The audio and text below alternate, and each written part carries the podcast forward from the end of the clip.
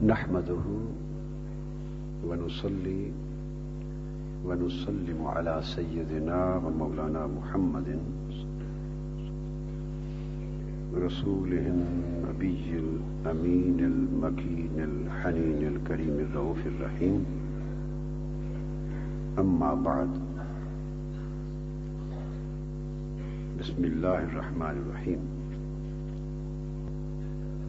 معزز، معتکفین و معتکفات۔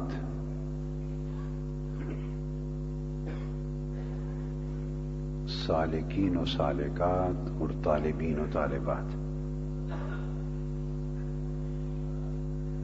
بحمد اللہ تعالی، ہم نے ان ایام اعتکاف میں نماز فجر کے بعد درس تصوف شروع کیا تھا۔ اور یہ درس شیخ الاسلام ابو اسماعیل عبداللہ انصاری رحمت اللہ تعالی علیہ کی کتاب منازل السائرین کا درس۔ پہلا باب منازل السائرین کا، جس کا درس شروع کیا، اور یہی باب ہی اس اعتکاف میں مکمل ہوگا۔ سو ابواب میں سے پہلا باب بھی اس میں مکمل ہوگا۔ پھر انشاءاللہ یہ بعد ازاں درس چلتا رہے گا۔ تو پہلا باب تھا یکزا کا۔ کیا؟ الیقزا بیداری۔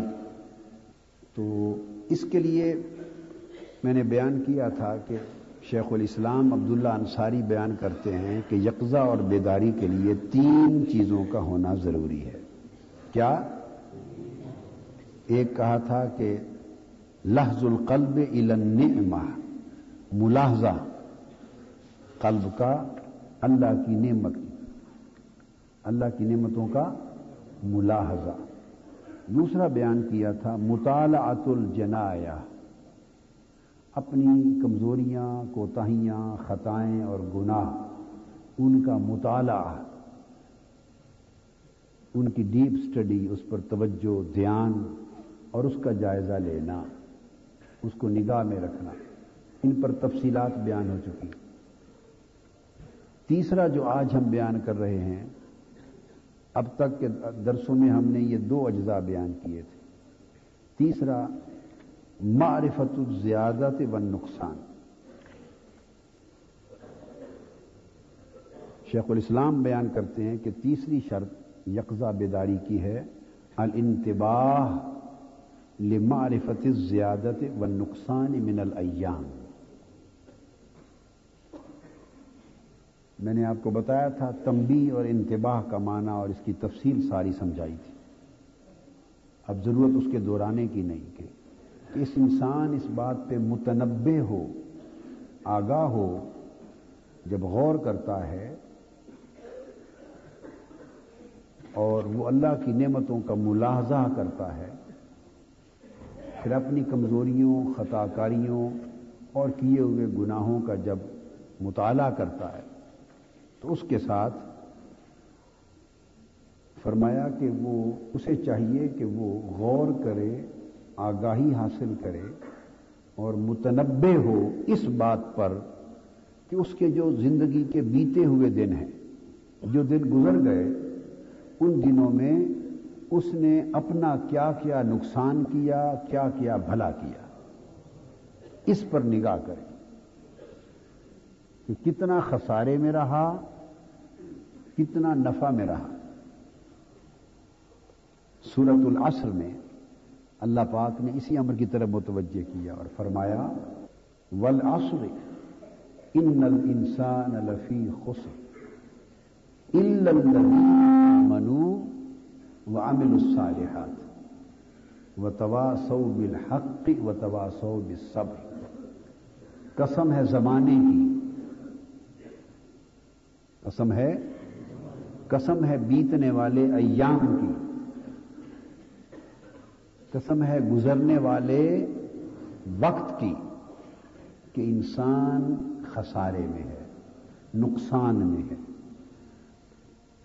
شیخ الاسلام انصاری کہتے ہیں کہ انسان کو چاہیے کہ وہ معرفت حاصل کرے، غور و خوص سے، انتباہ سے، آگاہی حاصل کرے کہ وہ اپنے بیتے ہوئے زندگی کے دنوں میں اس نے کتنا نقصان کیا ہے، کتنا خسارہ کیا ہے، اور ساتھ یہ کہ کتنا اس نے بلا کیا۔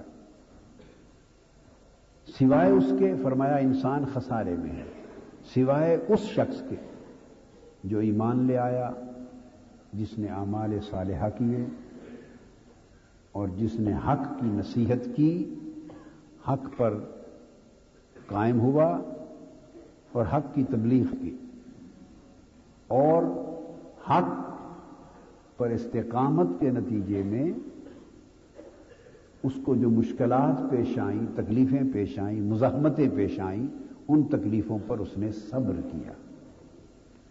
یہ نقصان اور زیادت کہتے ہیں فائدے کو۔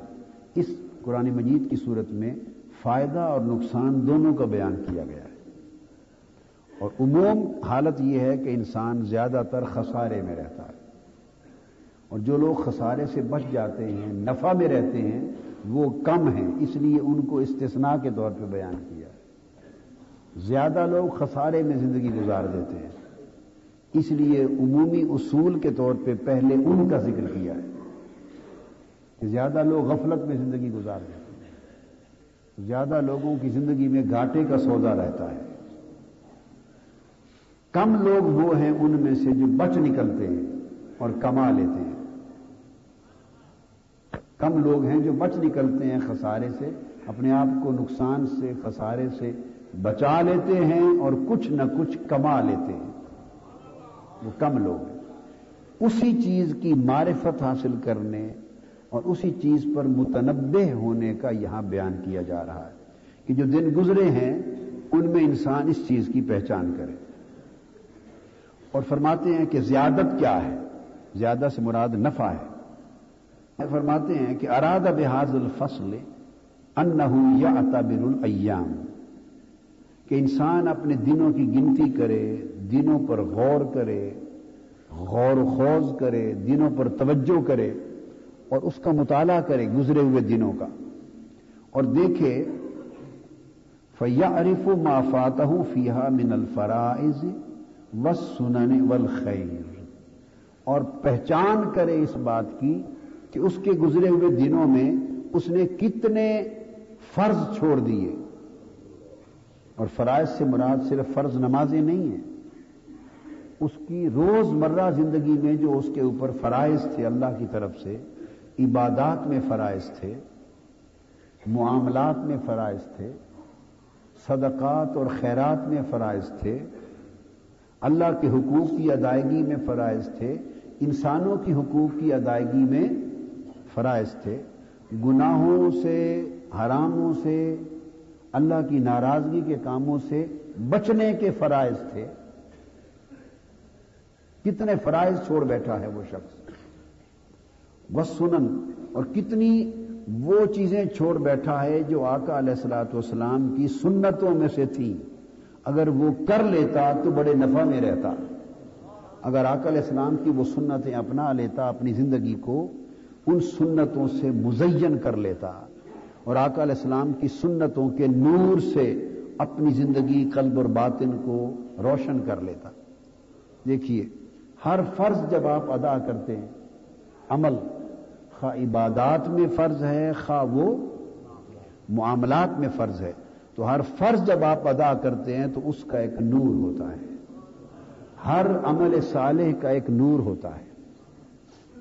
حضور علیہ السلام السلام نے فرمایا، حدیث پاک میں ہے کہ ایک آدمی جب کوئی نیک عمل کرتا ہے، عمل صالح کرتا ہے، تو اس سے اس کے دل پر ایک نور کا نقطہ لگ جاتا ہے۔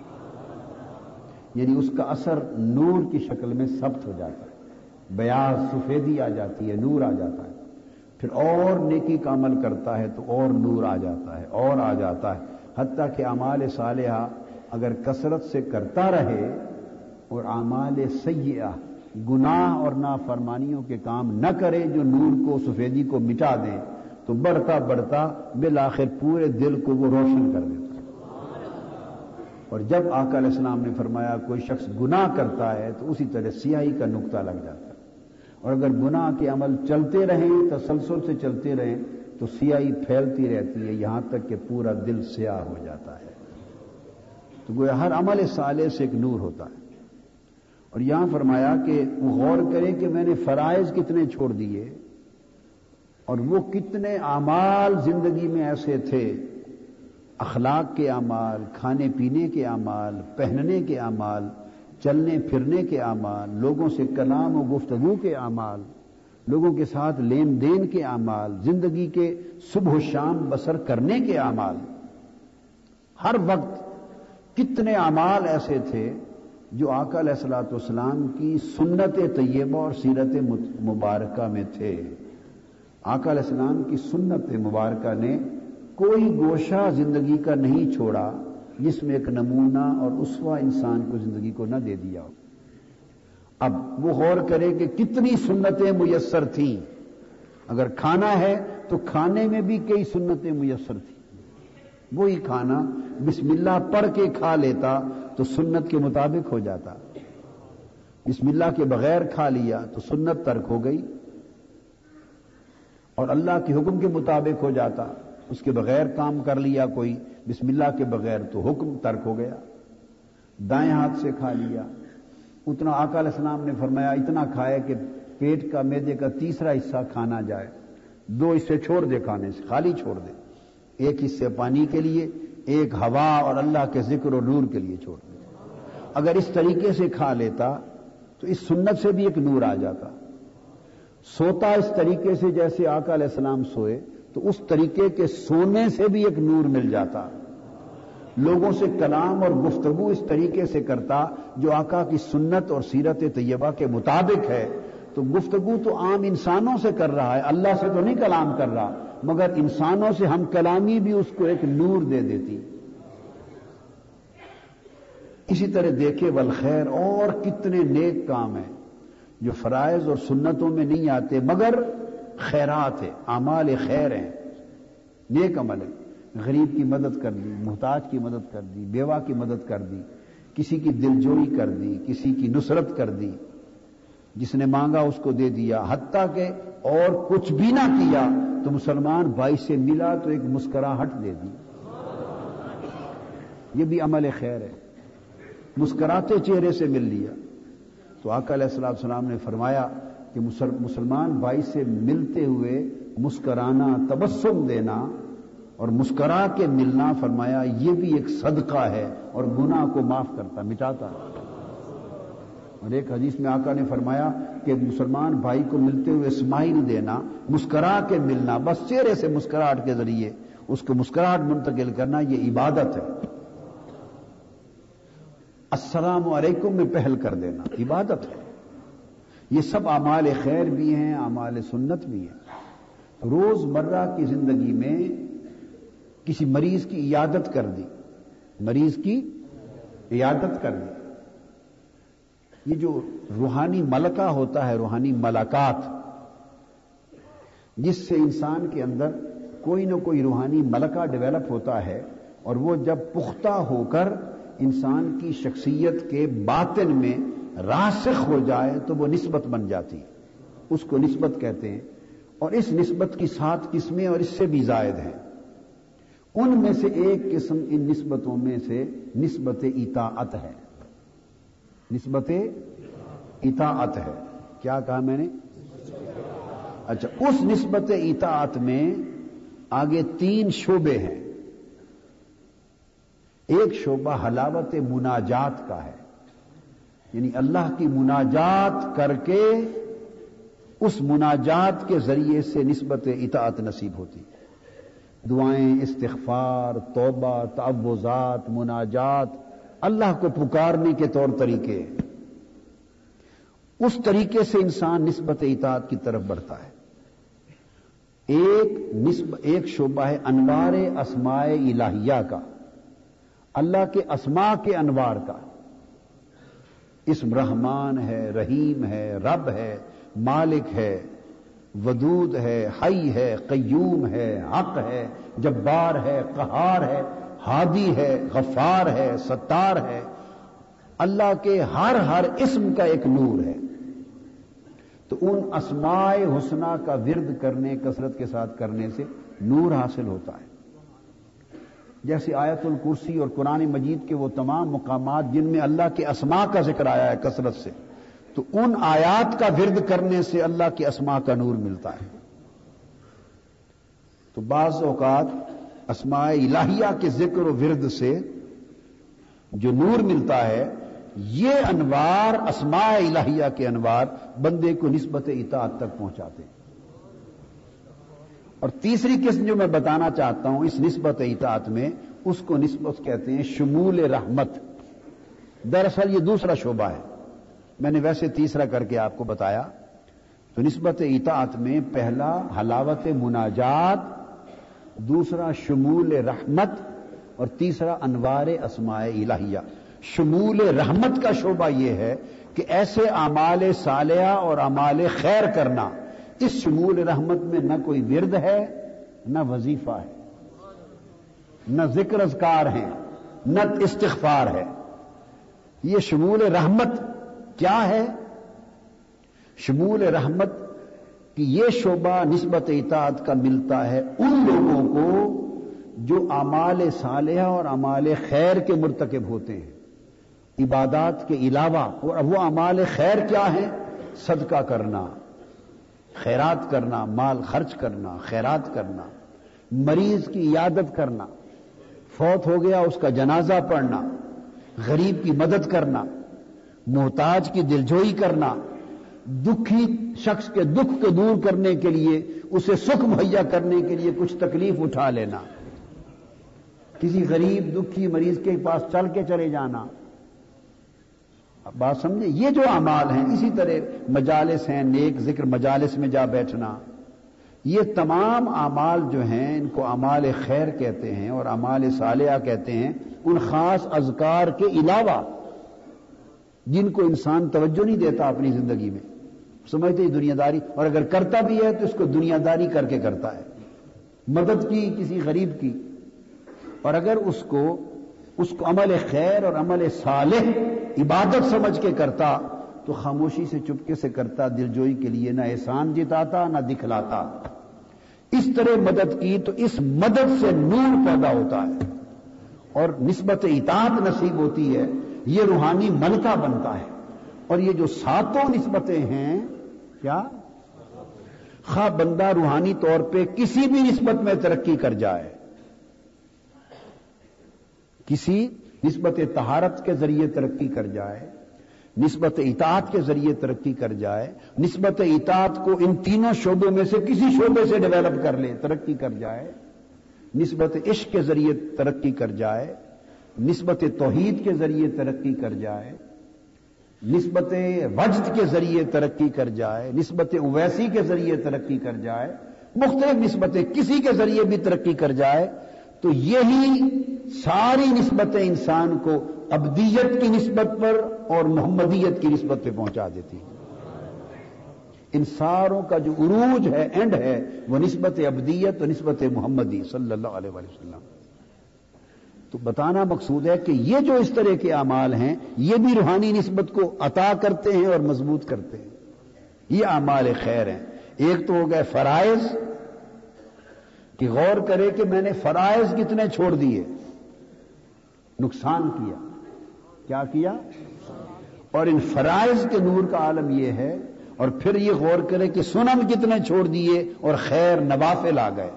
فرائض کتنے چھوڑے، سنتیں کتنی چھوڑی اور نوافل اور خیرات کے عمل کتنے چھوڑے؟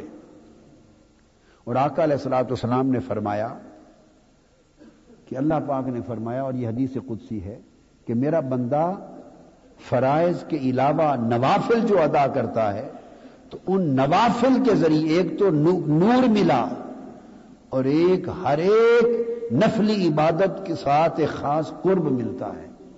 فرمایا، جب کثرت کرتا ہے نفلی عبادت کی، اضافی عبادت کی، تو اس سے وہ مجھے میری بارگاہ میں قرب پاتا ہے اور وہ میرے قریب ہوتا چلا جاتا ہے۔ جب میں اس کو اپنا قرب دے لیتا ہوں، تو پھر میں اس سے محبت کرنے لگ جاتا ہوں۔ احبب تو ہوں لا یزال ابدی یا تقرب الیہ بن نوافل حتہ احبب تو میرے قریب ہوتا چلا جاتا ہے نفلی حتیٰ کہ میں اسے اپنا محبوب کر لیتا ہوں۔ اور جب میں اس سے محبت کر لیتا ہوں، پھر آپ نے حدیث سنی ہے، میں نے بیان کی کئی بار، پھر میں اس کے ہاتھ بن جاتا ہوں جس سے پکڑتا ہے، اس کی آنکھ بن جاتا ہوں جس سے دیکھتا ہے، اس کے کان بن جاتا ہوں جس سے سنتا ہے۔ تو یہ یہ نور اور قرب نوافل کے ذریعے امال خیر اور امال سنن کے ذریعے ملا ہے۔ اور جو فرائض کا نور ہے وہ نوافل کے نور سے بھی زیادہ قوی تر نور ہے۔ اس کی ترقی اور زیادہ ہوتی ہے۔ قرب فرائض، یہ فرائض سے حاصل ہونے والا قرب اور نور قوی تر ہے۔ نوافل سے حاصل ہونے والے قرب اور نور کے مقابلے میں۔ اس لیے انہوں نے کہا کہ انسان غور کرے زندگی میں گن گن کے کہ کتنے کام ایسے تھے جو مجھ پر فرض تھے۔ آپ نے مشن کی ذمہ داری لے لی۔ منصب سنبھال لیا، ذمہ داری لی۔ اب آپ پر فرض ہو گیا، اس عہد کی وجہ سے اوفو بالعقود، جو وعدہ کرو پورا کرو، تو وعدہ پورا کرنا بھی فرض ہے۔ وہ بھی اس میں آ گیا۔ آپ نے وعدہ کیا مجھ سے کہ ہم میں سے ہر شخص اس سال میں دس دس آدمی اور تیار کرے گا۔ مثال دے رہا ہوں۔ وعدہ کیا یا نہیں؟ کیا ہے نا؟ دس آدمی۔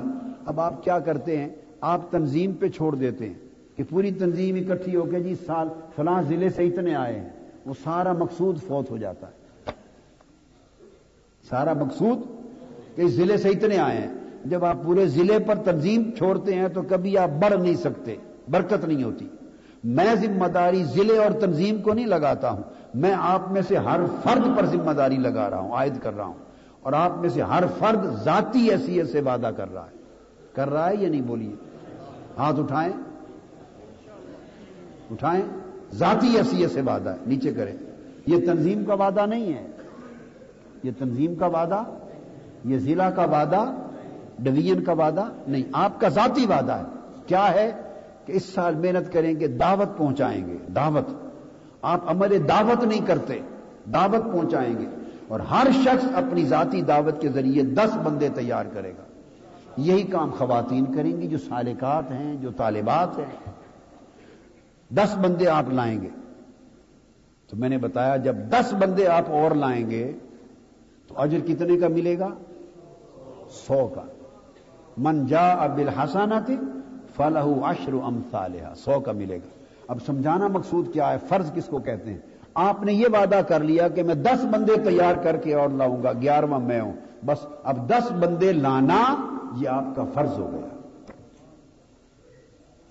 یہ آپ کا اب خود ایمان سے کہیے، کبھی ان باری چیزوں پر دھیان کیا؟ ہاتھ اٹھا دیتے ہیں، وعدہ کر کے چلے جاتے ہیں۔ ایسے زندگی میں ہزار وعدے کرتے ہیں اور مڑ کے کبھی پرواہ نہیں کرتے۔ یہ کیا ہو گیا؟ تر کے وعدہ ہو گیا تر کے عہد ہو گیا، یہ گناہ ہو گیا۔ یہ انسان دھیان ہی نہیں کرتا ان امور کی طرف۔ اس طرح وعدے اپنی اولاد سے، چھوٹے بچوں سے وعدے کر دیتے اچھا بیٹے میں آپ کو یہ دوں گا۔ بس کہہ دیا، یہ عہد ہو گیا۔ نہیں دیا تو وعدہ خلافی ہو گئی۔ پورا کر دیتے، زبان سے کیا ہوا، بچے سے جو وعدہ پورا کر دیتے، تو فرض کی ادائیگی تھی اور اس سے نور ملتا۔ اس سے نور ملتا، اجر ملتا۔ اگر بچے سے کیا ہوا، وعدہ بھی پورا نہیں کیا، یہ کہہ کر، وہ جی بچہ تھا، ویسے رو رہا تھا، میں نے چپ کرانے کے لیے کہہ دیا۔ ہماری زندگی تو اتنی ان حقیقتوں سے دور ہو گئی تو کیا ہے یہ ترک عہد ہو گیا؟ وعدہ خلافی ہو گئی اور اس وعدہ خلافی سے سیاہی ملی۔ دل میں ایک سیاہی کا نقطہ آ گیا، گناہ ہو گیا۔ ایک شخص کسی کے پاس حدیث لینے گیا، دور طویل سفر کر کے۔ اس کو خبر ملی کہ فلاں شخص کے پاس آقا علیہ السلاط اسلام کی ایک حدیث ہے سند کے ساتھ۔ اس کے پاس چل کے گیا تو اس نے دیکھا کہ آگے اس کے پاس جو گھوڑا ہے، اس گھوڑے کو یا کوئی گھوڑا تھا جو بھی اس کی کوئی سواری تھی، اس کو بلانے کے لیے کوئی ایسا اشارہ کر رہا تھا جیسے چارہ ہوتا ہے تو اس کو دینے کے لیے تاکہ وہ اس کے قریب آ جائے۔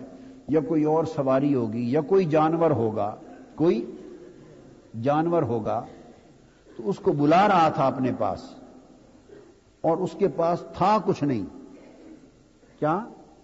صرف بلانے کے لیے ایسے اس کو ایسے کر رہا تھا بھائی جیسے میرے پاس ہے، آؤ بھی میں تمہیں ڈالتا ہوں۔ اور ہاتھ میں کچھ نہیں تھا۔ تو اس جانے والے سال اتنے لوگ متقی ہوتے تھے، محدث، اور حدیث کے امام جو حدیث کو جمع کرتے۔ انہوں نے دیکھا کہ یہ جانور کو دھوکہ دے کے بلا رہا ہے۔ جانور کو وہ وہیں سے واپس پلٹ آئے، طویل سفر پیدل کر کے گئے تھے، مشقت اٹھا کر۔ اور یہ کہا کہ جو شخص جانور کو دھوکہ دیتا ہے، وہ حدیث اس سے نہیں لینی چاہیے، وہ اس قابل نہیں کہ اس سے حدیث لی جائے۔ یعنی اس عمل کی بھی ایک ترقب ہے، اس عمل کا بھی ایک روحانی اور نورانی اثر ہے۔ یہ ظلمانی اثر ہے۔ روز مرہ کی زندگی میں، روز ہم اپنی روز مرہ کی زندگی میں کاروبار کرتے ہیں، سارا دن کتنے جھوٹ بول دیتے ہیں، گاہکوں کے ساتھ۔ لین دین میں عام گفتگو میں کتنی گپ، یہ جو گپ مارتے ہیں، کلام لغو کرتے ہیں، یہ نقصان میں آتا ہے۔ اور اس طرح چلتے ہوئے کسی کو محبت چاہت سے کسی نے پوچھا بھی میں نے فلاں جگہ جانا ہے، راستہ کیا ہے؟ آپ اٹھ گئے اپنی جگہ سے، پیار محبت سے راستہ بتایا، بتا کے پھر پوچھ لیا، آپ کو سمجھ آ گئی ہے؟ جی نہیں تو میں ذرا آگے چھوڑا ہوں آپ کو۔ دو قدم آگے چھوڑ آئے اتنے عمل سے یہ عمل تتبو ہے، عمل خیر ہے۔ اتنے سے آپ کو نور مل گیا۔ یہ عمل سال ہے۔ روز مرہ کی زندگی، روز مرہ کی زندگی میں۔ اب انسان اس پر غور کرے کہ کتنے امال ایسے تھے جو مجھ پر جن کا کرنا فرض بنتا تھا اور میں نے نہ کیے، یہ میں نے نقصان کیا۔ کتنے امال ایسے تھے جو آقا علیہ السلام کی سنت میں تھے، میں کرتا تو سنت کا نور ملتا اور میں نے وہ ادا نہ کیا تو خسارے میں رہا گاٹا کیا۔ کتنے امال ایسے تھے جو امال خیر تھے، جو میں کرتا تو نفع ہوتا اور میں نے چھوڑ دیے، خسارے میں رہا۔ وہ کہتے ہیں کہ انسان اس پر توجہ کرے، غور کرے۔ وہ فوات و ظالی کا ہون نقصان المذکور۔ وہ کہتے ہیں کہ ان چیزوں کے فوت ہو جانا یہ نقصان ہے۔ ان چیزوں کا فوت ہو جانا نقصان ہے۔ گنا کرنے کو یا نقصان نہیں کہا۔ گنا کرنا کوتاہی گنا غلطی، غفلت، وہ دوسری شرط میں گزر گئی، جس میں کہا تھا مطالعات الجنایا ولوقوف الخطر فیحا و تشمیر التدارو یہ جو پہلے میں و تخلص من رقا یہ جو پچھلی شرط گزر گئی تھی نتی اپنے گناہوں کی جو خبر رہے دیکھتے اوروں کے عیب و ہنر، پڑی اپنی خطاؤں پہ جو نظر تو نگاہ میں کوئی برا نہ رہا۔ یہ جو اپنی خطاؤں پہ نظر رکھنی ہے، وہ یکزا کے لیے دوسری شرط تھی۔ وہ کیا تھی؟ اب تیسری شرط میں اپنے گنا کی بات نہیں، وہ ہو چکی۔ اس میں یہ ہے کہ کتنے کام ایسے تھے کہ کر لیتا تو نفع ہو جاتا۔ کتنے کام ایسے تھے جو کر لیتا تو نور پا لیتا۔ کتنے کام ایسے تھے جو کر لیتا تو اللہ کا قرب پا لیتا۔ کتنے کام ایسے تھے جو کر لیتا تو اللہ کی رضا پا لیتا۔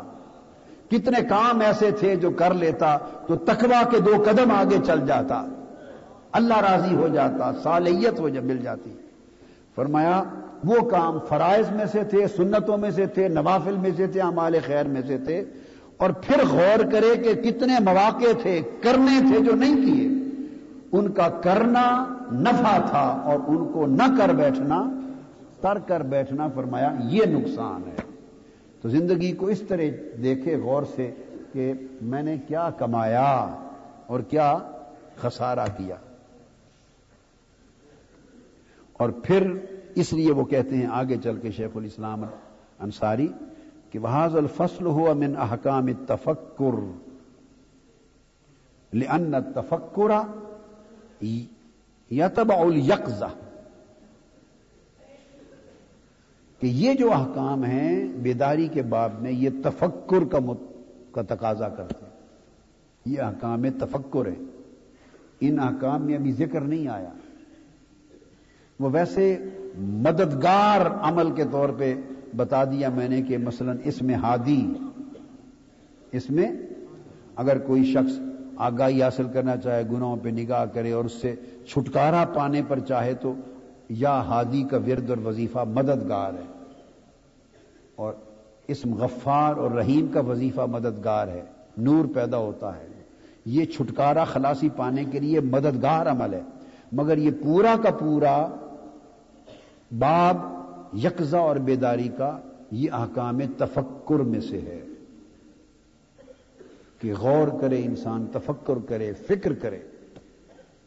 یہ سب چیزیں انتباہ کے لیے ہیں تمبی کے لیے ہیں۔ انتباہ اور تمبی سب تفکر ہے۔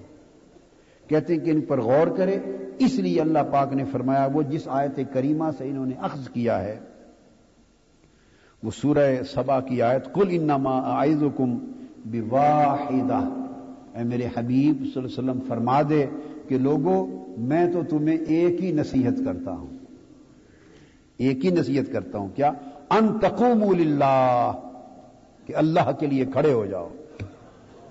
اللہ کے لیے کھڑے ہو جاؤ۔ اور اس مقام پر وہ انتقوم کھڑے ہو جاؤ۔ قیام سے مراد یکزا لیتے ہیں کہ اللہ کے لیے غفلت سے بیدار ہو جاؤ۔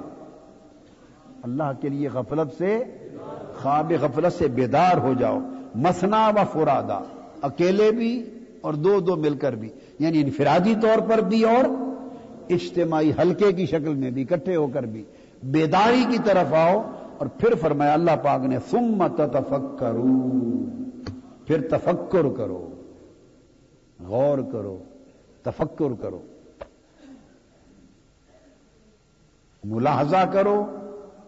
مطالعہ کرو اور پھر انتباہ اور تنبیہ کے لیے تفکر کرو، غور کرو۔ یہ سب غور کی بات تھی کہ میں نے کیا کمایا، کیا پایا، کیا کھویا۔ زندگی میں حساب کرو اپنا، اس کو محاسبہ بھی کہتے ہیں۔ اس کو کیا کہتے ہیں؟ محاسبہ کہتے ہیں۔ کیا پایا؟ بولیے، کیا کھویا؟ اس لیے کہ اس کے درجات ہیں۔ اس تفکر میں درجات ہیں، مدارج ہیں۔ سب سے پہلے انسان ملازہ کرتا ہے۔ کیا کرتا ہے؟ ملازہ ملازہ ایک جیسے ایک سرسری نظر ہوتی ہے کہ انسان دھیان رکھتا ہے ایک چیز کا۔ انسان ایک چیز کا دھیان رکھتا ہے، اللہ کی نعمتوں کا۔ جیسے پہلے بیان ہو گیا تھا۔ تو ملازہ کرے۔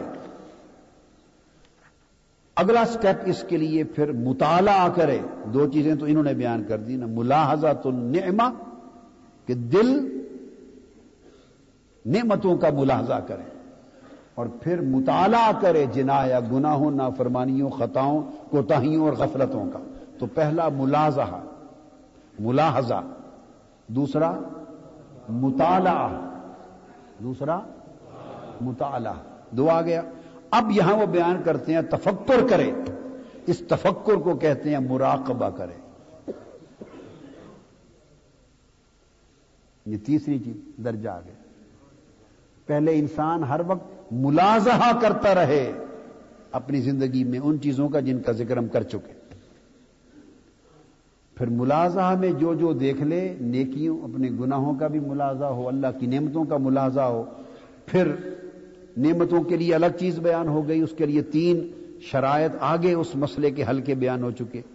گناہوں کے ازالے کے لیے تین شرائط الگ بیان ہو چکی، مگر جب ملازہ کے بعد مطالعہ کرے تو نظر آ جائیں گے، یہ گناہ ہیں، یہ چیزیں۔ اس کے بعد پھر وہ مراقبہ کرے، وہ اپنے گزرے ہوئے، بیتے ہوئے ایام پر مراقبہ کرے۔ میں کیا کھو بیٹھا ہوں؟ ایسے آنکھ بند کر کے بیٹھے، سر جھکا کے اور سوچے کہ کیا کھویا، کیا پایا۔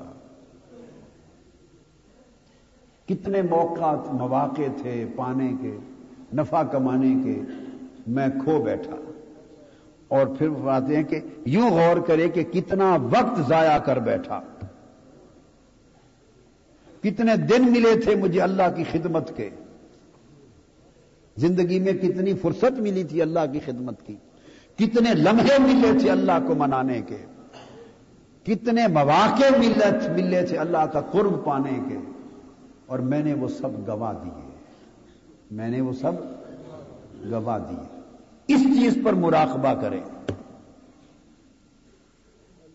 اب تین باتیں سمجھ گئے نا۔ پہلا کیا ہوا؟ ملاحظہ۔ کیا؟ اس کے بعد دوسرا کیا ہوا؟ ملاحظہ معائنہ ہوتا ہے۔ کیا ہوتا ہے؟ معائنہ ہوتا ہے۔ پھر اس کے بعد اس سے زیادہ ڈیپر وہ پہلا سرسری تھا، نگاہ رکھی اور جب اس سے آگے بڑھے تو کیا کرے مطالعہ کرے یہ ڈیپ سٹڈی ہے۔ ڈیپ سٹڈی ہے۔ کنسنٹریٹ کرے یہ کنسنٹریشن ہو گئی۔ مطالعہ کرے اس کا۔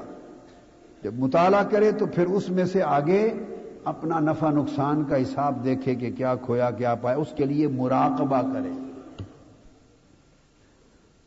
مراقبہ جو ہے اس کو میڈیٹیشن یا کانٹمپلیشن جب کہتے ہیں ہم، تو اس میں یعنی انسان پھر اور غور سے پھر نیچے تک ڈیپ تک چلا جائے ڈیپ تک چلا جائے۔ تین چیزیں آ گئی نا، مراقبہ تک۔ یہاں تک اس نے صرف آگاہی حاصل کی۔ ابھی علاج نہیں شروع ہوا۔ دراصل تو یہ آگاہی بھی علاج کی ابتدا ہے۔ جب طبیب کسی مریض کا علاج کرتے ہیں حکما اور اطبا علاج کرتے ہیں، تو اس کا میدا صاف کرتے ہیں۔ اس کے اندر کی غلط اخلاق جو ہیں، پہلے ان کو نکالتے ہیں۔ جو سبب بنتی ہیں، تکلیف کا، بخار کا، نقصان کا۔ اس کا علاج کرتے ہیں، صفائی کرتے ہیں پہلے۔ کیا کرتے ہیں؟ صفائی کرتے ہیں۔ اس کے بعد پھر وہ اس کا علاج کرتے ہیں پوزیٹو سٹیپس لیتے ہیں۔ تو اب تک یہ وہ عمل تھا، ملاحظہ تھا، مطالعہ تھا، مراقبہ تھا۔ یہ تین چیزیں انتباہ میں آئیں۔ تین چیزیں انتباہ میں آئیں۔ اس سے اس کو تمبی حاصل ہوئی۔ اس تمبی کو کہا کہ یہ نور قلب ہے۔ یہ تمبی کیا ہے؟ یہ متنبع ہو گیا، آگاہ ہو گیا بندہ، احوال پر یہ نور قلب مل گیا۔ جب یہ نور قلب ملتا ہے تو اس سے میں نے آپ کو بتایا تھا شرح صدر ملتا ہے۔ افمن شرح اللہ صدر اسلام کو نور ربی۔ اور دوسری طرف بھی فرمایا من اراد اللہ یہ یشرح صدر اسلام تو یہاں تک مراقبہ ہوا تین۔ اس کے بعد تین جب مراقبہ ہو جائے تو آگے جن جن چیزوں کا تعین ہو جائے گا، تشخیص ہو جائے گی۔ ڈائگنوز ہو گیا. یہ ڈائگنوسٹک سٹیپس ہیں. ڈائگنوسٹک اب جب آپ نے ڈائگنوز کر لی کہ یہ یہ مرض ہے، یہ یہ تکلیف ہے، یہ یہ خسارے ہیں، یہ یہ خرابیاں ہیں، مراقبہ میں جب آپ پہنچ گئے اس نتیجے پر، تو اس کے بعد اب علاج شروع ہوتا ہے، تو اگلا چوتھا سٹیپ ہے پھر محاسبہ. چوتھا سٹیپ ہے محاسبہ. پھر انسان ان کا محاسبہ کرتا ہے. گرفت کرتا ہے محاسبہ کرتا ہے۔ تفصیل اس کی بعد میں کسی موقع پر اپنے وقت پر آئے گی۔ ابھی میں صرف ایک ترتیب صرف لکھوا رہا ہوں۔ کیونکہ وہ اس اس, اس مضمون کا اس باب کا یہ حصہ نہیں ہے۔ آپ کو ایک نظم دے رہا ہوں پھر آگے۔ محاسبہ کرتا ہے۔ جب محاسبہ کرتا اس کو فرمایا ہاسبو قبل ان تو ہاسبو لوگوں خود اپنا محاسبہ کر لو۔ قبل اس کے کہ تمہارا محاسبہ کیا جائے۔ یہ مانا لوگوں اپنا محاسبہ خود کر لو، قبل اس کے کہ تمہارا محاسبہ کیا جائے۔ مطلب یہ لوگوں محاسبہ کا یہ بھی مانا اپنا حساب کتاب خود کر لو، قبل اس کے کہ تمہارا حساب و کتاب اوپر سے شروع ہو جائے۔ جو لوگ اس حساب کو کتاب سے قبل اپنا حساب کتاب کر لیتے ہیں، ان کے لیے اگلا حساب و کتاب آسان ہو جاتا ہے، چونکہ تیاری کر کے جاتے ہیں۔ ایک جو فرمیں ہوتی ہیں، شعبے اور ادارے ہوتے ہیں، ایک انٹرنل آڈٹ ہوتا ہے۔ ایک ایکسٹرنل آڈٹ ہوتا ہے۔ اندر جو آڈیٹر ہوتے ہیں انٹرنلی کرتے رہتے ہیں، سال بھر انٹرنل آڈٹ تاکہ کوئی کمی کوتاہی دور ہوتی رہے، حساب کتاب بکس ٹھیک ہو جاتی ہیں۔ جا کے باہر جب پرائے ہاتھ میں جاتی ہیں کتابیں تو وہ پھر نہیں چھوڑے گا۔ وہ تو غلطیاں پکڑ لے گا اور اس کے اوپر پھر نوٹس آ جائیں گے۔ قبل اس کے کہ آپ کی بکس اکاؤنٹس آپ کے اعمال کے، آپ کا حساب و کتاب۔ قبل اس کے کہ اللہ کے مقرر کردہ آڈیٹرس ملائکہ کے ہاتھ پہ سپرد ہو جائیں۔ اور وہ اس آپ کی بکس کا نامہ اعمال اور حساب کتاب کو دیکھ کر پورا کا پورا چٹھا اللہ کے حضور پیش کر دے اور آپ کے آزاد بولے اور اللہ پوچھے تم نے یہ کیا، تم نے یہ کیا۔ فرمایا محاسب اس وقت آنے سے پہلے اپنا آڈٹ خود کر لو۔ اپنا حساب درست کر لو، اپنی بکس درست کر لو۔ تاکہ پرائے ہاتھوں میں بات جانے سے پہلے جو سنوارنا ہے اپنے معاملے کو خود سنوار لو۔ یہ محاسبہ ہے۔ محاسبہ کے بعد جب آپ محاسبہ کر کے تعین کر لیتے ہیں کہ یہ حساب اس طرح ہے، یہ حساب اس طرح ہے۔ تو تب جا کے خطوط متعین ہو گئے، اس کے بعد پانچواں سٹیپ ہے مجاہدہ۔ پانچواں سٹیپ ہے مجاہدہ۔ پھر انسان مجاہدہ کرتا ہے، ریاضت کرتا ہے۔ وہ مجاہدہ ہے، مجاہدہ نفس جس کو بولتے ہیں۔ وہ جہاد اکبر ہے۔ اور پھر جب انسان مجاہدہ کی وادی سے گزرتا ہے تو مجاہدہ کی وادی سے، کامیابی سے گزر لینے والوں کو چھٹی منزل پہ جا کے مشاہدہ نصیب ہوتا ہے۔ پھر مشاہدہ نصیب ہوتا ہے۔ تو تین مرحلے تیاری کے ہیں، تین مرحلے عمارت کے ہیں۔ میں نے بتایا تھا کہ فاؤنڈیشن رکھی جاتی ہے نا، اور سارا وقت اسی فاؤنڈیشن پہ لگتا ہے، انتباہ پہ لگتا ہے۔ نیو جب رکھتے ہیں فاؤنڈیشن رکھتے ہیں، تو پورا وقت اس پہ لگتا ہے۔ جب فاؤنڈیشن تک آپ ڈی پی سی تک آ جاتے ہیں، تو پھر تو معمار تیزی سے اینٹیں رکھ کے بڑھاتے چلے جاتے ہیں۔ بس سب سے بنیادی محنت یہ ہے کہ لوگوں ملاحظہ کرو اپنے احوال کا۔ ملاحظہ کے بعد جو جو مقام متعین ہو جائے، نشاندہی ہو جائے، پھر ان کا مطالعہ کرو۔ ڈیپ سٹڈی میں چلے جاؤ۔ ڈیپ سٹڈی میں جا کر جو جو باریک چیزیں نقصان کی مل جائیں ان پر پھر اپنی پوری زندگی کا مراقبہ کرو مراقبہ آپ کو اگلے علاج کے لیے راستے متعین کر دے گا اس کو کیا چاہیے اس کو وائٹامن چاہیے اس کو پروٹین چاہیے اس کو وائٹامن اے چاہیے اس کو وائٹامن بی چاہیے اس کو سی چاہیے اس کو بی سکس چاہیے بی ٹو چاہیے بی ٹویلو چاہیے اس کو سبزیاں چاہیے اس کو گوشت چاہیے اس کو گوشت چھڑانا چاہیے اس کو یہ دینا چاہیے، اس کو اتنے وقت کا کھانا، اس کو جوس دیں، اس کو ڈرپ دیں، تعین ہو جائے گا مراقبہ تک کہ اب یہ یہ کرنا ہے۔ جب پورے علاج کا تعین ہو جائے گا، تو اس کے بعد پھر آپ محاسبہ محاسبہ تک یہ تعین ہو جائے گا۔ جب محاسبہ کریں گے، تو محاسبہ سے آپ کا علاج شروع ہو گیا، معالجہ شروع ہو گیا۔ اس محاسبہ سے آپ راستے پر چل پڑے، مجاہدہ کیا۔ جو جو خاص مجاہدات اور ریاضات مطلوب ہوں گی آپ اپنے مرشد، مربی، رہنمائی دینے والے کی رہنمائی جو آپ کے لیے کتاب بنا دی ہے، اس کو سب کچھ لکھ دیا ہے۔ پڑھتے جائیں گے، پھر آپ اپنے مجاہدے کرتے جائیں گے۔ پڑھتے جائیں گے اور؟ تو جب اس مجاہدہ سے گزریں گے، تو جس نے مجاہدہ کی وادی کو اور مجاہدہ کی گھاٹی کو کامیابی سے عبور کر لیا، وہ جب اس کے کنارے پر پہنچے گا، تو پھر آگے منزل مشاہدہ ہوگی۔ مجاہدہ کے بعد مشاہدہ۔ تو یہ چھ منزلیں بتا دی میں نے۔ بولیے کیا کیا؟ پہلا، ملاحظہ۔ دوسرا، مطالعہ۔ تیسرا، مراقبہ۔ چوتھا، محاسبہ۔ پانچواں، مجاہدہ۔ اور چھٹا، مشاہدہ۔ پھر مشاہدہ نصیب ہوتا۔ تو ابتدا اس کی انتباہ سے ہوئی تمبی سے ہوئی۔ یہ تمبی یکزا ہے، بیداری ہے۔ یہ بیداری تفکر سے نصیب ہو جائے تو پھر تب اگلے راستے پیدا ہوتے ہیں، نکل آتے ہیں۔ تو فرمایا، زندگی کے جو ایام ہیں لوگوں، ان میں تفکر کرو تاکہ تفکر سے تمہیں بیداری نصیب ہو جائے۔ اس لیے اللہ پاک نے فرمایا اللہ دینا ان نفی خلق سماوات والارض وختلاف اللیل والنہار لآیات لأولی الالباب عقل والوں کو دعوت دی. عقل والوں کو دعوت دی. آگے فرمایا، الذین یذکرون اللہ قیاما وقعودا وعلى جنوبهم.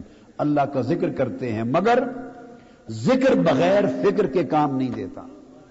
ذکر بغیر فکر کے کام نہیں وہ تو ایسا ہے، فکر نہ کیا فکر مراد تفکر. تفکر نہ کیا ذکر کیا تو اس کا مطلب ہے پٹی آنکھوں پر باندھ دی ایک نابینے کی طرح بس ایسے چلتا جا رہا ہے جیسے، اور اس کو کچھ خبر نہیں کہ کس راستے پر جا رہا ہوں، کتنی منزل طے کی ہے۔ ممکن ہے وہ بیل کی طرح وہ اسی ہی جگہ چکر لگاتا لگاتا زندگی گزار دے۔ ذکر نور دیتا ہے، تفکر بیداری دیتا ہے۔ راستہ دکھاتا ہے۔ اس فرمایا وہ تفک کروں نفی خلق سماوات والا اور پھر وہ ذکر کے ساتھ تفکر کرتے ہیں۔ کیا؟ تفکر کرتے ہیں۔ یہ تو زمین و آسمان کی تخلیق میں تفکر ہے نا؟ اسی طرح فی انفسکم، افلا تبصرون، اپنی جانوں کے زندگیوں کے اندر تفکر کرتے ہیں۔ کیا کھویا، کیا پایا؟ زندگی میں تفکر کرتے ہیں۔ تو تفکر جو ہے اس سے بیداری کا راستہ نکلتا ہے۔ یہ تفکر جو مراقبہ کی میں نے بات کی۔ اب وہ فرماتے ہیں، شیخ، فرماتے ہیں کہ اس کو خلاصے کے طور پر کہ معرفت النعمہ اما معرفت النعمت، تین چیزیں ہیں اس کے، اس کی جو معرفت نعمت کی آتی تین اشیاء ہیں اس میں، بنور العقل صاف ہوتی ہے، معرفت نعمت اجلی ہوتی ہے۔ نعمت کی معرفت نصیب ہوتی ہے، آسان ہو جاتی ہے اس کی معرفت۔ بنور العقل و شے میں برق المنا و اعتبار بحل البلا اس کا طریقہ یہ ہے معرفت نعمت کے لیے کہ ایک تو نور عقل اس سے نصیب ہوتا ہے۔ یہ دل کو اور دماغ کو نور ملتا ہے۔ اور وہ نور دل کے لیے نصیحت اور دل کے لیے واز بنتا ہے۔ وہ نور دل کو نصیحت کرتا ہے۔ دل کے لیے واعظ بن جاتا ہے وہ نور، دل کو واز کرتا رہتا ہے، نصیحت کرتا ہے۔ بلائی کی طرف اس کو سمجھاتا رہتا ہے۔ اور اس کے ساتھ پھر انسان کے معاملات کو درست کرتا رہتا ہے۔ اور یہی وہ نور ہے، یہ معرفت نعمت کا نور جو رفتہ رفتہ حجابات بھی اٹھاتا ہے، پردے بھی اٹھاتا ہے انسان۔ اور اللہ کی نعمت اس کی معرفت حاصل کرنا اور اس میں تفکر کرنا، اس میں تفکر کرنا۔ فرماتے ہیں، اس طرح ہے کہ جیسے بارش یہ جو بارش کے دوران بجلی چمکتی ہے، برق آتی ہے یا کلخت تو اس برق کے دوران ایسے اس وقت پتہ چلتا ہے کہ یہ ساری جو بارش آ رہی ہے، بادل، یہ پردہ لگتا ہے نا، بادل۔ تو بجلی جب چمکتی ہے تو پتہ چلتا ہے کہ یہ اس کے پیچھے کیا تھا، یہ بادل، یہ پانی آ کہاں سے رہا ہے؟ تو کہا جب آدمی معرفت کے لیے مراقبہ کرتا ہے اللہ کی نعمتوں پر، تو اس مراقبے سے انسان کو پتہ چلتا ہے کہ مراقبہ تو نعمت پہ کر رہا تھا اور اس کی معرفت پردہ اٹھا دیتی ہے تو پتہ چلتا ہے کہ یہ نعمت آ کس بارگاہ سے رہی ہے۔ تو نعمت کا مراقبہ اور نعمت کی معرفت نعمت والے کی طرف لے جاتی ہے۔ نعمت والے کی طرف میں پتہ چل جاتا ہے یا علما اینا ینزل پتا چلتا ہے کہ یہ بارش آ کہاں سے رہی؟ ورنہ وہ سمجھتا تھا بس یہ بادل ہی ہیں۔ وہ سمجھتا تھا بادل ہی ہے وہ بادل کے اوپر کچھ نہیں ہے۔ بادل کے اوپر تو وہ فرماتے ہیں کہ بجلی چمکتی ہے تو متلا جب صاف ہوتا ہے تو پتہ چلتا ہے کہ بادل کے پیچھے کوئی کائنات ہے۔ وہ جہاں سے پانی سارے اور قطرات مل کر جمے تھے اور جم کے آئے تھے اور بادل بنے تھے، تو پتا چلا کہ یہ تو بنے ہیں، ان کے پیچھے کوئی بیک گراؤنڈ تھی۔ اس طرح اللہ کی نعمت کی معرفت پہ جب مراقبہ کرتے ہیں، تو پھر انسان صرف نعمت کے حجاب تک نہیں رہتا اس کے اندر سے نگاہ گزرتی ہے، تو نعمت والے کی طرف جاتی ہے۔ اور دوسرا طریقہ وہ بیان کرتے ہیں، تیسری چیز اس میں یہ کہ معرفت نعمت کے لیے۔ پہلے تھا نا کہ نعمت کا ملاحظہ کرے۔ اب اس نعمت کی معرفت کے لیے ایک اور تدبیر بیان کرتے ہیں۔ تدبیر کہ نعمت کی معرفت کیسے ہو؟ فرماتے ہیں، ہمیشہ کیا کرو؟ جس کے پاس تم سے زیادہ نعمت ہے، اس کو کبھی نہ دیکھو۔ جو حالت عطا میں ہے، اس کو نہ دیکھو۔ کہتے ہیں، اہل بلا کو دیکھو۔ جو حالت بلا میں ہے اس کو دیکھو، جب بلا میں جو مبتلا لوگ ہیں، جو ان نعمتوں سے محروم ہیں، جب محروم کو دیکھو دے کہ تمہیں اپنی نعمت نظر آ جائے گی۔ جو لوگ محروم نعمت ہیں، جو ابتلا میں ہیں، دو لوگ ہیں، کچھ اہل عطا ہیں، کچھ اہل بلا۔ دنیاوی اعتبار سے بھی ایسا ہی ہے، روحانی اعتبار سے بھی یہ تقسیم ہے۔ مگر دنیاوی تقسیم ہے۔ کچھ وہ ہیں جن پر اللہ نے زیادہ نعمتیں کی ہیں دنیا کی۔ سے بھی یہ تقسیم ہے، مگر دنیاوی تقسیم ہے۔ کچھ وہ ہیں جن پر اللہ نے زیادہ نعمتیں کی ہیں دنیا کی۔ کچھ وہ ہیں جو آپ سے زیادہ صحت مند ہیں۔ کچھ وہ ہیں جو آپ سے زیادہ مالدار ہیں۔ کچھ وہ ہیں جو آپ سے زیادہ عزت والے ہیں، معزز ہیں سوسائٹی میں۔ کچھ وہ ہیں جو آپ سے زیادہ سکون اور راحت کے ساتھ ہیں۔ فرمایا، اگر اللہ کی نعمتوں کی معرفت چاہتے ہو تو اپنے سے زیادہ نعمت رکھنے والوں کو زندگی میں کبھی نہ دیکھو۔ کبھی نہ دیکھو۔ جو شخص اس کو دیکھے گا جس کے پاس آپ سے زیادہ نعمتیں ہیں، وہ شخص بجائے اپنے علاج کے اور نعمت پر شکر مند ہونے کے وہ حاسد بن جائے گا۔ اس کا مرض بڑھ جائے گا۔ جب اپنے سے زیادہ نعمت والے کو دیکھے گا تو حاسد ہوگا۔ اور رئی صحیح کسر بھی نکل جائے گی۔ جو کوئی اکا دکا نیکی بچی ہوئی تھی وہ بھی جل جائے گی حسد کی آگ سے۔ تو فرماتے ہیں کہ اگر اللہ کی نعمت کی معرفت پیدا کرنی ہے زندگی میں، تو پھر اہل نعمت اور اہل عطا کو نہ دیکھو۔ جن کو آپ سے زیادہ ملا ہے، ان کو کبھی نہ دیکھو۔ ہاں یہ مبتدی کے لیے پھر جب آپ کو استقامت مل جائے گی احوال میں اور مقامات میں، بہت بعد میں جا کر جب احوال میں انسان کو استقامت ملتی ہے اور متزلزل نہیں ہوتا، پھر وہ جسے چاہے دیکھتا پھرے۔ وہ ہر وقت شکر مند رہتا ہے، پھر اس کے خرابی نہیں ہوتی نفس کو۔ مگر ہماری حالت یہ ہے کہ جب اپنے سے زیادہ نعمت والے کو دیکھتے ہیں، آپ جو روز مرہ میں دیکھتے ہوں گے۔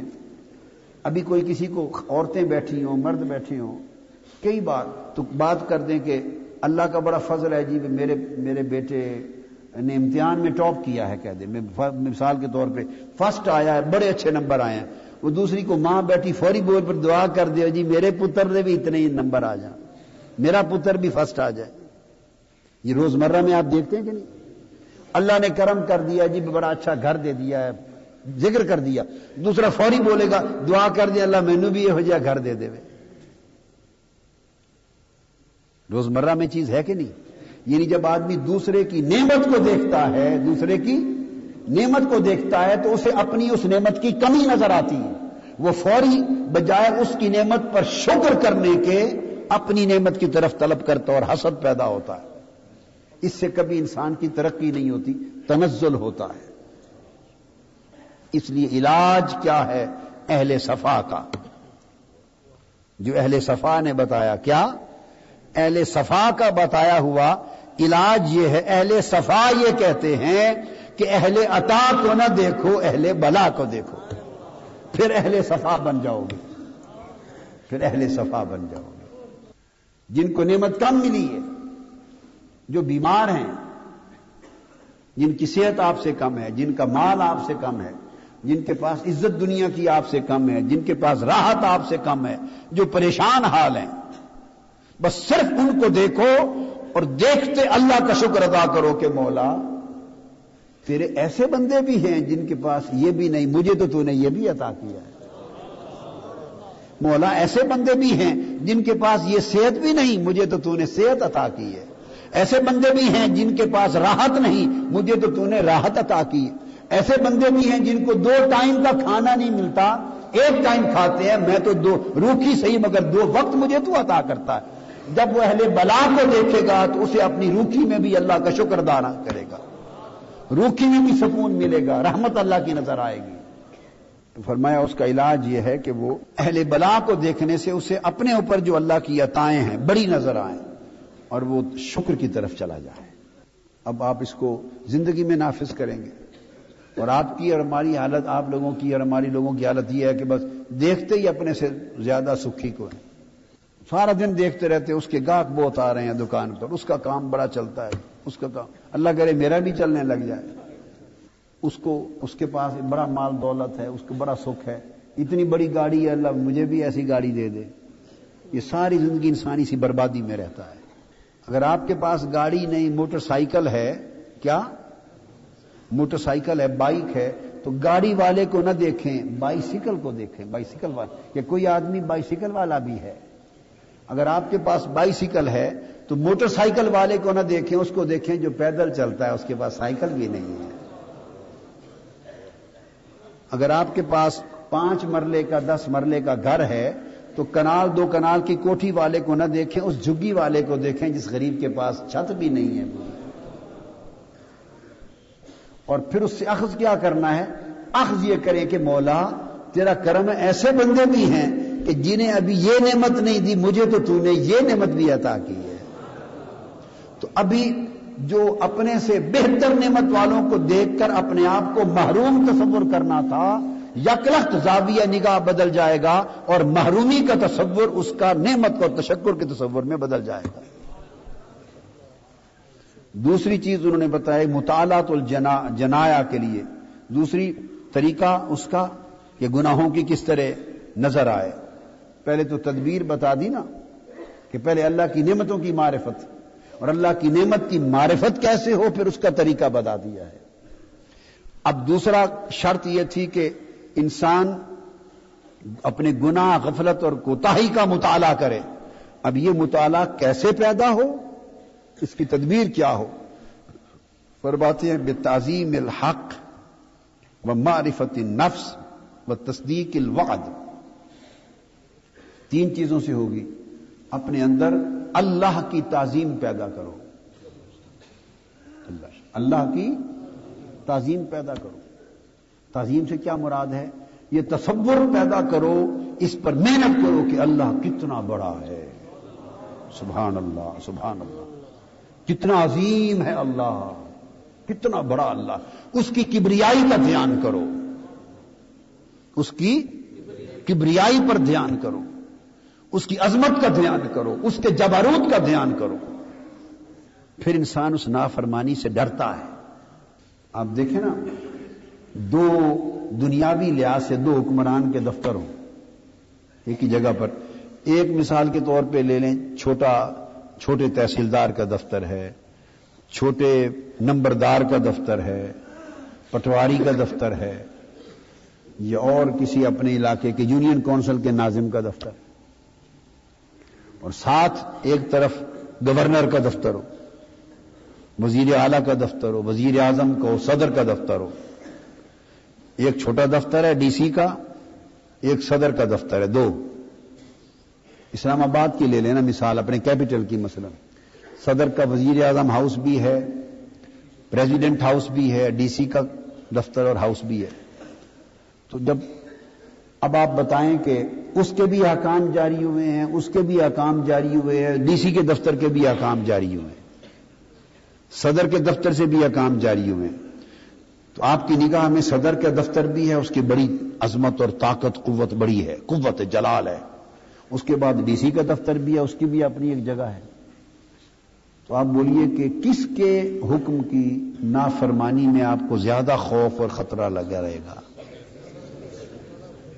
چونکہ اس کا تصور یہ ہے کہ وہ بڑا ہے۔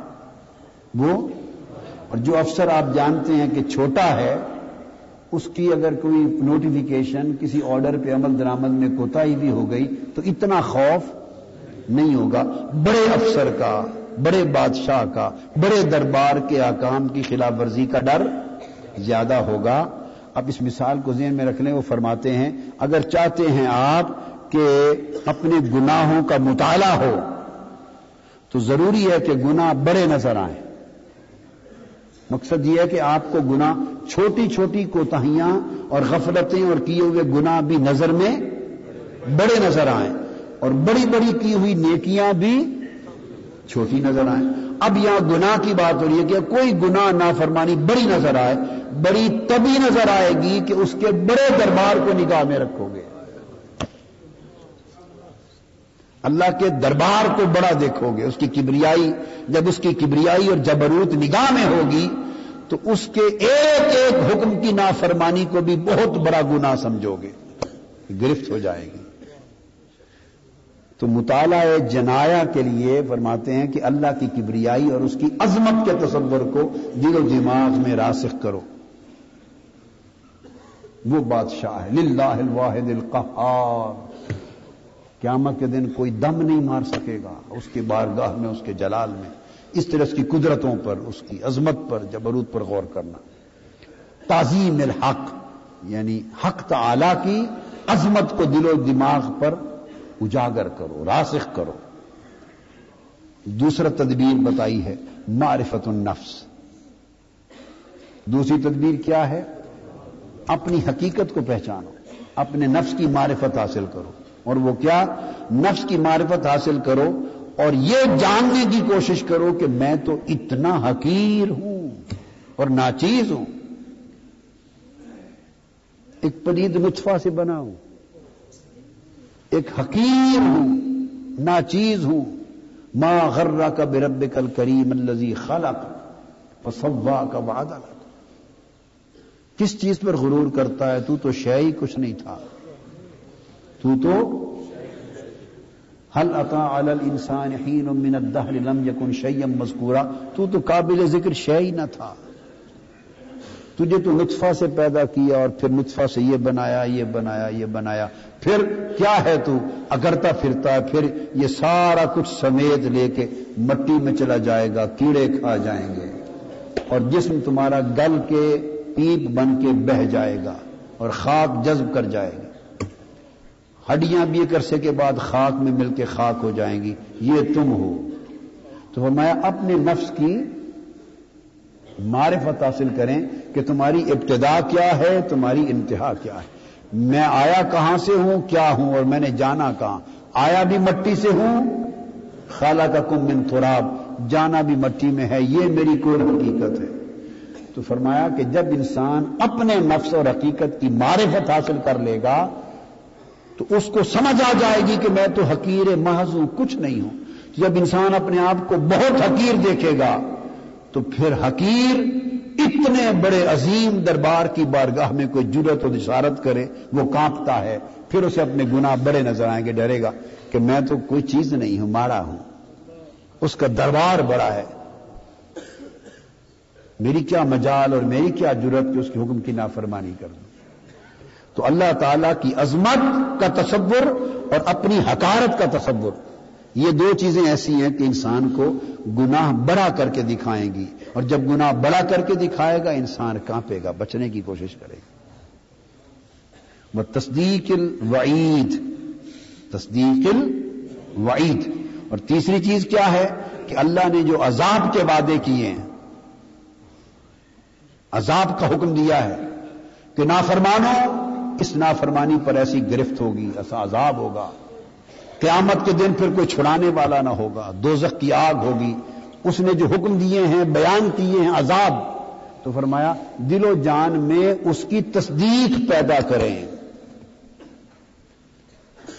گناہ اس لیے بھی نظر نہیں آتے کہ ان گناہوں پر جو وعید ہے، جو سزا ہونے والی ہے، جو مواخذہ ہونے والا ہے، جو عذاب ہونے والا ہے اس عذاب کا یقین کامل نہیں ہے دل میں۔ اگر کوئی شخص سامنے ہو، باندھا ہوا، اور ایک بھوکا ببر شیر اس کے سامنے بیٹھا ہو، اور اس کو بتا دیا جائے کہ تمہاری زندگی کے کل دو گھنٹے رہ گئے، اور یہ بھوکا شیر بیٹھا ہے سامنے منہ پھاڑ کر، ٹھیک اتنے بجے اس کو چھوڑ دیں گے، تم تو بندھے ہوئے ہو، تم تو کوئی ہل نہیں سکتے۔ جا نہیں سکتے۔ اور یہ تمہیں چیر کر، پھاڑ کر کھا جائے گا اور ایک بوٹی بھی نہیں بچے گی تمہاری۔ اگر یہ اس کی آنکھوں کے سامنے ہو، کامل یقین کہ نظر آ رہا ہو کہ بھوکا شیر بیٹھا ہے مجھے کھانے کے لیے اور وقت میرا دو گھنٹے رہ گیا ہے، بس اس نے کھا جانا ہے۔ تو بولیے، وہ دو گھنٹے اس کے کیسے گزریں گے؟ بتائیں وہ دو گھنٹے کیسے گزریں گے؟ بولے نا۔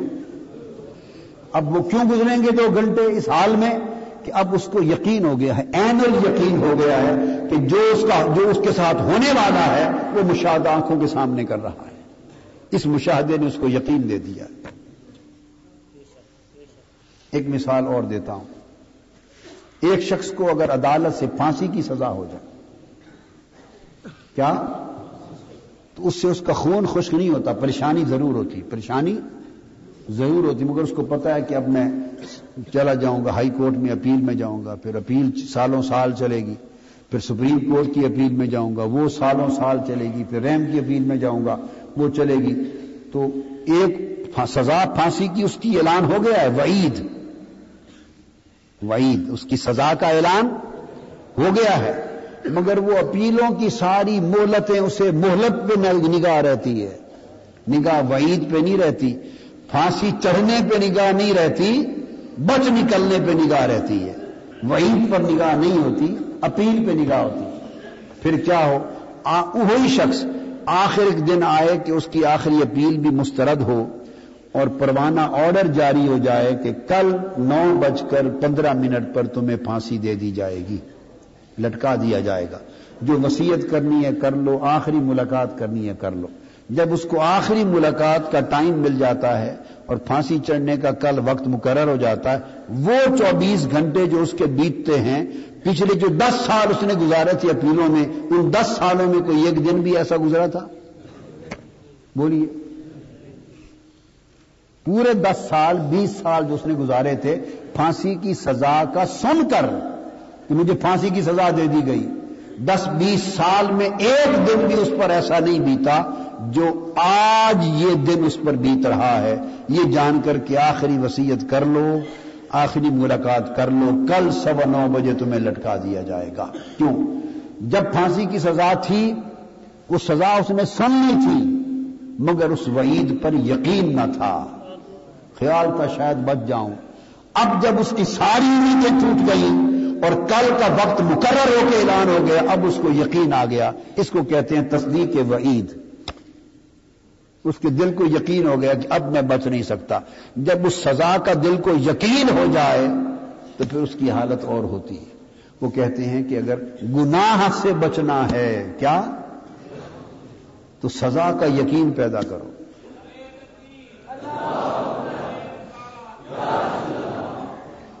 گناہ سے بچنا ہے تو سزا کا یقین پیدا کرو۔ ان من صدق الوعید وہ تحدید و بالعقوبت الجنوب طلب النجات اب تمہی سے وہی شخص جو اپنے ملنے والی سزا کا یقین پیدا کر لے، وہی سزا سے بچ جائے گا۔ جو شخص اپنی نافرمانیوں، گناہوں پر ملنے والی سزا کا دل میں یقین پیدا کر لے، سزا کا یقین پیدا کر لے، فرمایا وہی سزا سے بچ جائے گا۔ چونکہ یہ یقین اس کو پھر ان طریقوں سے ہٹا دے گی جو طریقے سزا کی طرف لے جاتے ہیں، اور ان امال اور گناہوں سے بچا دے گی جو اس کو سزا کی طرف لے جا رہے ہیں۔ اور اس کے بعد تیسری چیز جو فرمائی، زیادت اور نقصان، ایام میں نفع اور نقصان کا خیال کرنا۔ اور نفع سے مراد ان امال خیر اور امال صالحہ کا کرنا اور نقصان ان کا ترک کر دینا، چھوٹ جانا۔ اس کے لیے فرمایا کہ تین چیزیں کرے یہ کیفیت کیسے پیدا ہو اس کے لیے؟ کہ بیتے دنوں میں کتنا لٹ گیا، کتنا گھاٹا ہو گیا، خسارہ ہو گیا، آئندہ خسارے سے بچوں۔ اس کے لیے کیا تدبیر ہے؟ تدبیر فرماتے ہیں سما العلم۔ و ایجابت و دوا الحرمہ و صحبت الصالحین کہتے ہیں کہ علم کو سنیں یعنی جو صالح علماء ہیں، کیا؟ ان کی مجالس میں بیٹھے تاکہ وہ اس کو قرآن اور حدیث کا علم دیں۔ قرآن اور حدیث کا علم دیں۔ جب اس کو قرآن اور حدیث کا علم نصیب ہوگا تو جتنا علم نصیب ہوگا وہ اس کی اس معرفت زیادہ اور نقصان کیا کیا فرائض تھے، علم ہوگا تو پتا چلے گا۔ جو وہ چھوڑ بیٹھا، کیا کیا سنتوں کا نفع تھا، تو اس سنتوں کا علم ہوگا اور ان کے نفع کا علم ہوگا تو پچھتاوا آئے گا۔ کیا کیا امال خیر تھے جو کر لیتا تو تر جاتا۔ اب وہ کوئی اس کو بتائے گا تو اس کو پتا چلے گا اور افسوس ہوگا۔ تو فرمایا بتانے والوں کی مجلس میں بیٹھا کر کیا؟ فتانے والوں کی مجلس میں۔ فس اہل علم کی مجلس میں بیٹھا کرو۔ کیا؟ اہل اہل علم کی مجلس میں بیٹھا کرو۔ علماء کی مجلس میں بیٹھا کرو۔ یہ تفق اللہ پاک نے ایسے لوگوں کی ایک جماعت ہے۔ کہ جو دین کو سیکھتے ہیں، اس میں تفقو پیدا کرتے اور دین کے اندر فہم اور دین کے اندر بصیرت پیدا کرتے ہیں، پھر وہ لوگوں کو عذاب سے ڈراتے اور اللہ کی نعمتوں کا حال سناتے ہیں۔ تو ایسے سالے اور علماء حق کی مجلسوں میں بیٹھے جو آپ کو صحیح علم دیں۔ جو صحیح علم دیں۔ اس صحیح علم دینے کا مقصد کیا ہے؟ تاکہ ان کا علم ملے اور آپ کو پتا چلے کہ آپ کے فرائض کیا ہیں۔ اور ان فرائض کے ادا کرنے کا نفع کیا ہے؟ تب آپ کو سمجھ آئے گی کہ کیا نقصان ہوا۔ نفع کا پتہ چلے گا تو نقصان کی خبر ہوگی۔ آپ میری بات نہیں سمجھے؟ وہ آپ کو بتائیں کہ سنتیں کیا ہیں؟ وہ آپ کو بتائیں امال خیر امال صالحہ کیا ہیں؟ تو خواہ ان کے لیے کتابوں کا مطالعہ کرے، خواہ اہل علم کی مجلس میں بیٹھے، مگر سنے سما العلم کہا۔ چونکہ پڑھنا بھی ایک چیز ہے، مگر سما کا اثر زیادہ ہوتا فستا میں کان لگا کے سنو۔ قرآن کے لیے اللہ پاک نے کہا ازا قر القرآن فستا میں لہو وان سے تو جب قرآن اللہ کا کلام پڑھا جائے، تو کان لگا کے دھیان سے سنا کرو اور چپ ہو کے چپ رہا کرو۔ کیا؟ زبان کو بند رکھا کرو، کان کھول کے رکھا کرو۔ تاکہ اس سما علم سے آپ کو فیض ہوگا۔ تو علم ضروری ہے۔ لا یستویل الزین یا علمون ولزین حل یستویل الزین یا علمون ولزین لا یا کیا جاننے والے اور نہ جاننے والے برابر ہو سکتے اللہ نے فرمایا، کیا روشنی اور اندھیرا کبھی برابر ہو سکتا ہے؟ کبھی زندہ اور مردہ برابر ہو سکتے ہیں؟ تو فرمایا، اہل علم علم صحیح، علم صالح، علم نافع، نفع بخش علم جن کے پاس ہے، ان کی مجلسوں میں بیٹھو تاکہ ان چیزوں کا پتہ چلے۔ جب علم ہوگا تو پھر پتہ چلے گا کتنے خسارے میں ہیں۔ اور جب علم ہی نہیں کسی چیز کا، تو شعور ہی نہیں ہوگا، شعور نہیں ہوگا، تو گاٹے نفے نقصان کا کیا پتا ہے؟ آپ سمجھ گئے نا بات؟ لہذا اس کی ضرورت ہے۔ اس سے گریز کرتے ہیں آپ۔ مشن زندگی کا ساری زندگی کام کرتے ہیں، علم حاصل نہیں کرتے۔ کتنے آپ میں سے جو التظام کے ساتھ اپنی کتابیں، تصانیف پڑھتے کتنے ہیں جنہوں نے اپنی ذاتی گھروں میں لائبریریاں بنا رکھی؟ خود سوچے کتنے ہیں جو پورے اہتمام کے ساتھ کیسٹ سنتے بس نعرے لگاتے ہیں۔ جوش خروش دکھاتے ہیں، نعرے لگاتے ہیں۔ علم حاصل نہیں کرتے۔ علم حاصل کرتے تو اپنا بھی نفع ہوتا اور کسی اور کو بھی نفع پہنچاتے۔ اب چونکہ علم حاصل نہیں کرتے تو اپنے نفے سے بھی معروم اور کوئی اور کوئی بات کر دے، پوچھ لے تو اسے بتانے سے بھی معروم۔ گونگے بن جاتے ہیں۔ پھر دوڑے دوڑے آتے ہیں جی کیا وہ فلاں یہ سوال کر رہے تھے، یہ اعتراض کر رہے تھے۔ یہ سب کچھ کیوں ہے کہ سیما علم نہیں ہے؟ خود علم حاصل نہیں کرتے۔ تو جو علم حاصل نہیں کرتا وہ نیلے گھاٹے میں رہتا ہے۔ اپنا نفع بھی نہیں جانتا اور کسی کو نفع پہنچانا بھی نہیں جانتا۔ ایک بات۔ پھر فرمایا دوسرا، جو دوائی حرمت ہیں، ان کی اجابت۔ اس کے لیے کیا؟ فرمایا کہ اللہ پاک نے جو حرمتیں کی ہیں، ان کی تعظیم۔ میں عزم شاعر اللہ فنحا من تقول قلوب اور میں عزم حرمات اللہ فو خیر اللہ اللہ کی جو حرمتیں ہیں، جن جن کاموں سے اللہ نے منع کیا ہے، ان کی حرمتوں کی حقیقت کو سمجھنا اور ان کی حرمتوں کا احترام کرنا۔ پر میں افو و خیر القم لوگوں تمہیں پتہ نہیں اس میں بڑی بھلائی ہے۔ حدیں جو اللہ نے مقرر کر دی ہیں، حدیں، ان کی تعظیم کرنا، حرمتوں کی تعظیم کرنا، ان کی معرفت، ان کی تعظیم، یہ سب اللہ کی نشانیاں ہیں۔ حرمتیں بھی اللہ کے شاعر اور اللہ کی نشانیاں ان چیزوں سے اللہ نے روک دیا، ان کی تعظیم کرنا۔ جب ان کی تعظیم کریں گے حرمتوں کی، تو پھر جو گناہ کیا ہے، حرمت کو توڑنا۔ گناہ کیا ہے، حرمت کو توڑنا۔ تو جب آپ کے ذہن میں اللہ کی حرمتوں کی تعظیم بیٹھ جائے گی، تو جس کی تعظیم بیٹھ جائے، پھر اس حد کو توڑنے کی ہمت نہیں ہوتی جس کا ادب دل میں بیٹھ جائے، جس کا ادب تعظیم، حرمت دل میں بیٹھ جائے، بندہ سب کام کر لیتا ہے مگر اس کی بے ادبی کرنے سے ڈرتا ہے۔ فرما اللہ کی حرمتوں کی تعظیم دل میں بٹھاؤ، پھر آدمی ان کو توڑنے کی ہمت نہیں کرے گا۔ اور آخری چیز جو بتائی، صحبت الصالحین۔ فرمایا، کتنا گھاٹا رہا، کتنا نفع کیا اس کی معرفت کے لیے۔ مجرب نسخہ پھر جو آخری نقطہ بیان کے فرمایا، صالحین یعنی اللہ والوں کی صحبت میں بیٹھا کرو۔ اللہ والوں کی فس اہل ذکر ان کن تم لا تعلم علم والوں کی صحبت میں بیٹھو تاکہ علم حاصل ہو، شعور ملے، نفع کا پتہ چلے اور پھر اس حساب سے نقصان کا اندازہ ہو۔ اور صالحین کی صحبت میں بیٹھا کرو۔ مجالے سے صالحین میں، صحبت صالحین میں بیٹھا کرو۔ کیونکہ صالحین کی صحبت میں بیٹھنے سے اللہ کی رحمت کا نزول ہوتا ہے۔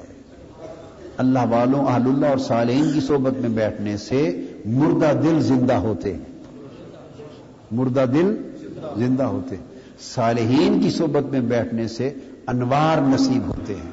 صالحین کی صحبت میں بیٹھنے سے دل کی غفلت دور ہوتی ہے۔ صالحین کی صحبت میں بیٹھنے سے انسان کو بیداری نصیب ہوتی ہے۔ صالحین کی صحبت میں بیٹھنے سے پھر اللہ یاد آنے لگتا ہے۔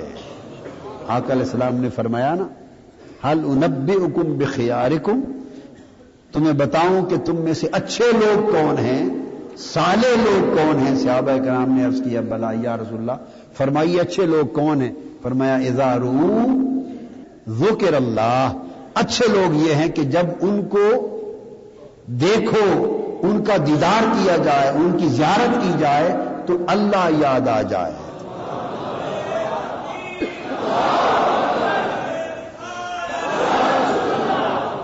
ان کی زیارت اور ان کی صحبت میں بیٹھنے سے اللہ یاد آ جاتا ہے، اللہ کا ذکر ہو جاتا ہے۔ ان کی صحبت اور ان کی مجلس اور ان کی زیارت اللہ کی یاد کا باعث اور ذریعہ بن جاتی صالحین کی صحبت سے۔ کیا ہوتا ہے اس سے پھر آداب نصیب ہوتے ہیں؟ صالحین کی صحبت سے آداب نصیب ہوتے ہیں اور صالحین کی صحبت سے اخلاق حسنا نصیب ہوتے ہیں۔ یہ حاصل کرنے چاہیے۔ اس نیت سے آنا چاہیے صالحین کی صحبت اور مجلس میں۔ امام احمد بن حنبل رحمت اللہ تعالی علیہ قدس سر العزیز تکیا لگا کر لیٹے ہوئے تھے۔ علالت تھی تکے تھے اور تکیا لگا کر لیٹے تھے اور ساتھ ان کے تلام زا یا باقی جو معاصرین بزرگ بیٹھے، بیان کر رہے تھے، کچھ سن رہے تھے، سما کر رہے تھے۔ اس دوران، اس دور کے یا پہلے دور کے کسی اللہ والے ولی اللہ صوفی کا کسی نے ذکر کر دیا مجلس میں۔ امام محمد بن حنبل کی مجلس میں۔ تکیہ لگا کے لیٹے تھے۔ کسی نے نام لے دیا، ذکر کر دیا۔ بس نام آیا، علیم تھے۔ تکیا چھوڑ کے اٹھ کے بیٹھ گئے۔ اٹھ کے بیٹھ گئے۔ کسی نے پوچھا، حضرت، کیا وجہ وجہ کیا بنی ہے؟ بس اب نام لیا۔ اس نے کہا کہ بے ادبی ہے کہ صالحین کا ذکر ہو اور آدمی تکیا لگا کے بیٹھ کے سنے اللہ والوں کا ذکر تکیا لگا کے ٹیگ لگا کے سنے یہ بے ادبی ہے۔ فرمایا، کیا مجال کہ اہل، یہ اہل اللہ ہے جس کا آپ نے نام لیا ولی اللہ۔ اس کا ذکر جب آیا تو ادب کا تقاضا کہ اٹھ کے بیٹھ کے اس کا ذکر سنو۔ یعنی ذکر کا ادب کرتے تھے۔ اہل اللہ اور صالحین کے ذکر کا ادب کرتے تھے۔ پھر ان کی مجلس اور ان کی صحبت جو صحبت الصالحین، پھر ان کی صحبت جب صالحین کی صحبت میں بیٹھتے ہیں تو اس سے اللہ کا ذکر ہوتا ہے۔ حدیث قدسی ہے۔ الکنز السمین میں پڑھیں گے۔ ذکر تو بے ذکر وہ ذکر بے ذکری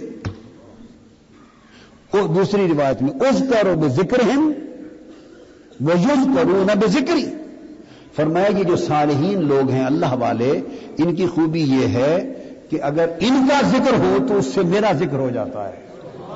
ان کا ذکر ہو تو میری یاد آ جاتی ہے اور میرا ذکر ہو تو ان کی یاد آ جاتی ہے۔ اگر ان کا ذکر ہو تو اللہ تو یاد آ جاتا۔ ہے ان کا ذکر ہو تو اس کرو بھی ذکر ہوں ان کا ذکر ہو تو میں یاد آ جاتا ہوں۔ اس لیے کہ جب کوئی ان کا ذکر کرتا ہے تو ان کا ذکر کس لیے؟ اس لیے کہ یہ اللہ والے ہیں۔ جب کوئی ان کا ذکر کرتا ہے تو لا محالہ ان کے ذکر میں اللہ یاد آ جاتا ہے کہ ان کا اللہ کے ساتھ تعلق کیسا تھا۔ اور یہ کیسے ہوتا ہے کہ فرمایا یہ کیسے ممکن ہے کہ از کرو ازا یوز کروں نا کز کر کہ اگر ان کا ذکر کیا جائے تو میں یاد آ جاتا ہوں، یہ کیسے ہوتا ہے؟ ان کا ذکر کیا جائے تو میں یاد آ جاتا ہوں۔ یہ اس طرح ہوتا ہے کہ جب اللہ والوں کا ذکر ہوتا ہے، اللہ والوں کا ذکر ہوتا ہے، تو ان کا تذکرہ سن کر تو دھیان چلا جاتا ہے کہ یہ ان کے جو یہ حال تھے تو جس کے عشق میں یہ مست تھے، اس کا حال کیا ہوگا؟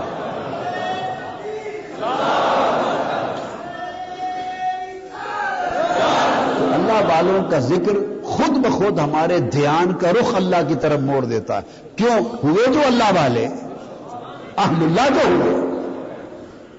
اللہ والے ہیں تو اللہ کی طرف دھیان موڑ دیتے ہیں۔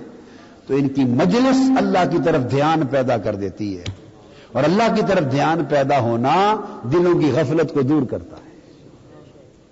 دلوں کی غفلت کو دور کرتا ہے۔ اس لیے فرمایا وسبر نفس کا معلدین یدعون ربهم بالغدات والعشی یریدون وجهه۔ اے بندے، اپنی جان کو جما کے رکھ اور خوب جم کے بیٹھا کر، خوب جم کر بیٹھا کر۔ کن کی مجلس میں؟ جو صبح و شام اس کی یاد کرتے اور اس کے مکھڑے کے طلبگار رہتے۔ یدعون ربهم صبح و شام اس کی یاد کرتے ہیں۔ یریدون وجہ اور اس کے مکھڑے کے طلبگار رہتے ہیں۔ اس کی رضا کے طلبگار رہتے ہیں اور اس کے مکھڑے کے طلبگار رہتے ہیں۔ اپنے آپ کو ان کی صحبت میں جما کے بیٹھایا کر، بیٹھا رہا کر۔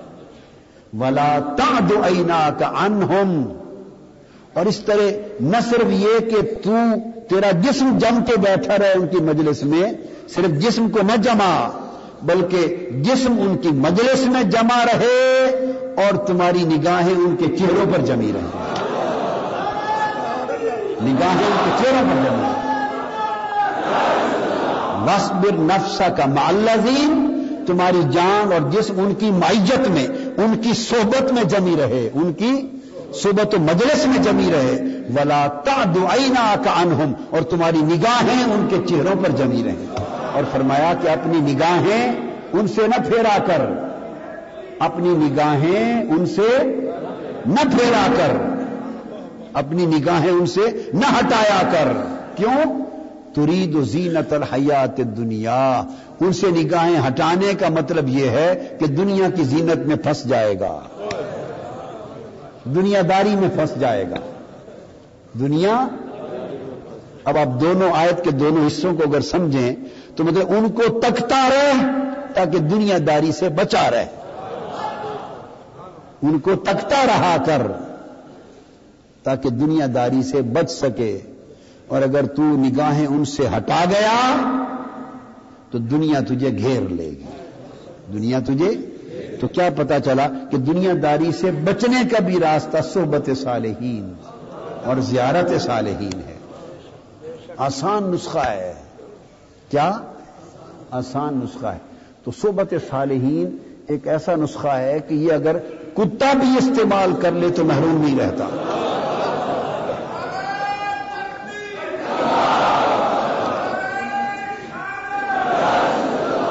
یہ دوائی صحبت صالحین تو ایسا نسخہ ہے، ایسی دوائی ہے کہ تو اصاب کاف کے کتے نے یہ دوائی پی لی تھی، وہ بھی صحت یاب ہو گیا تھا۔ وہ بھی فیض پا گیا تھا۔ انسان تو پھر انسان ہے۔ انسان تو پھر انسان ہے۔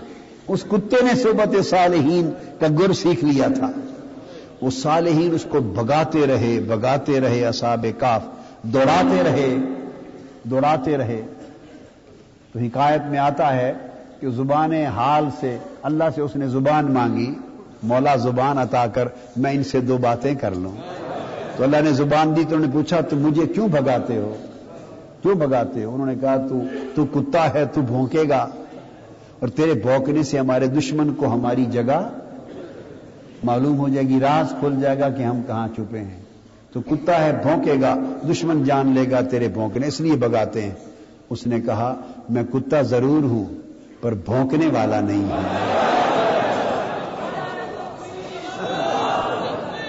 ہوں کتا ضرور ہوں۔ اور میرے بیٹے، اور بات سنو بیٹے، اور بات سنو۔ اللہ کے بندو، صالحین کی بات سنا رہا ہوں، اس میں میرا نام کیسے گھسایا ایسے کیا کرتے دین حق کا اور یہ کلی اور ملی۔ صالحین کی بات ہو رہی ہے اس میں میرا نام جڑ دیا آپ نے سوچا تو کریں۔ میں تو ابھی جس کتے کا ذکر کر رہا ہوں، کوشش کرتا پھرتا ہوں کہ ان کتوں میں سے کوئی کتا ہی بن جاؤں۔ میں صالحین میں کہا ہوں؟ ابھی تو ان کتوں میں سے کوئی کتا بننے کی کوشش میں ہوں، وہ بھی نہیں بن سکا۔ وہ بھی اور کتا سے مراد کیا یہ استعارہ ہے۔ علامت ہے صبر و استقامت کی۔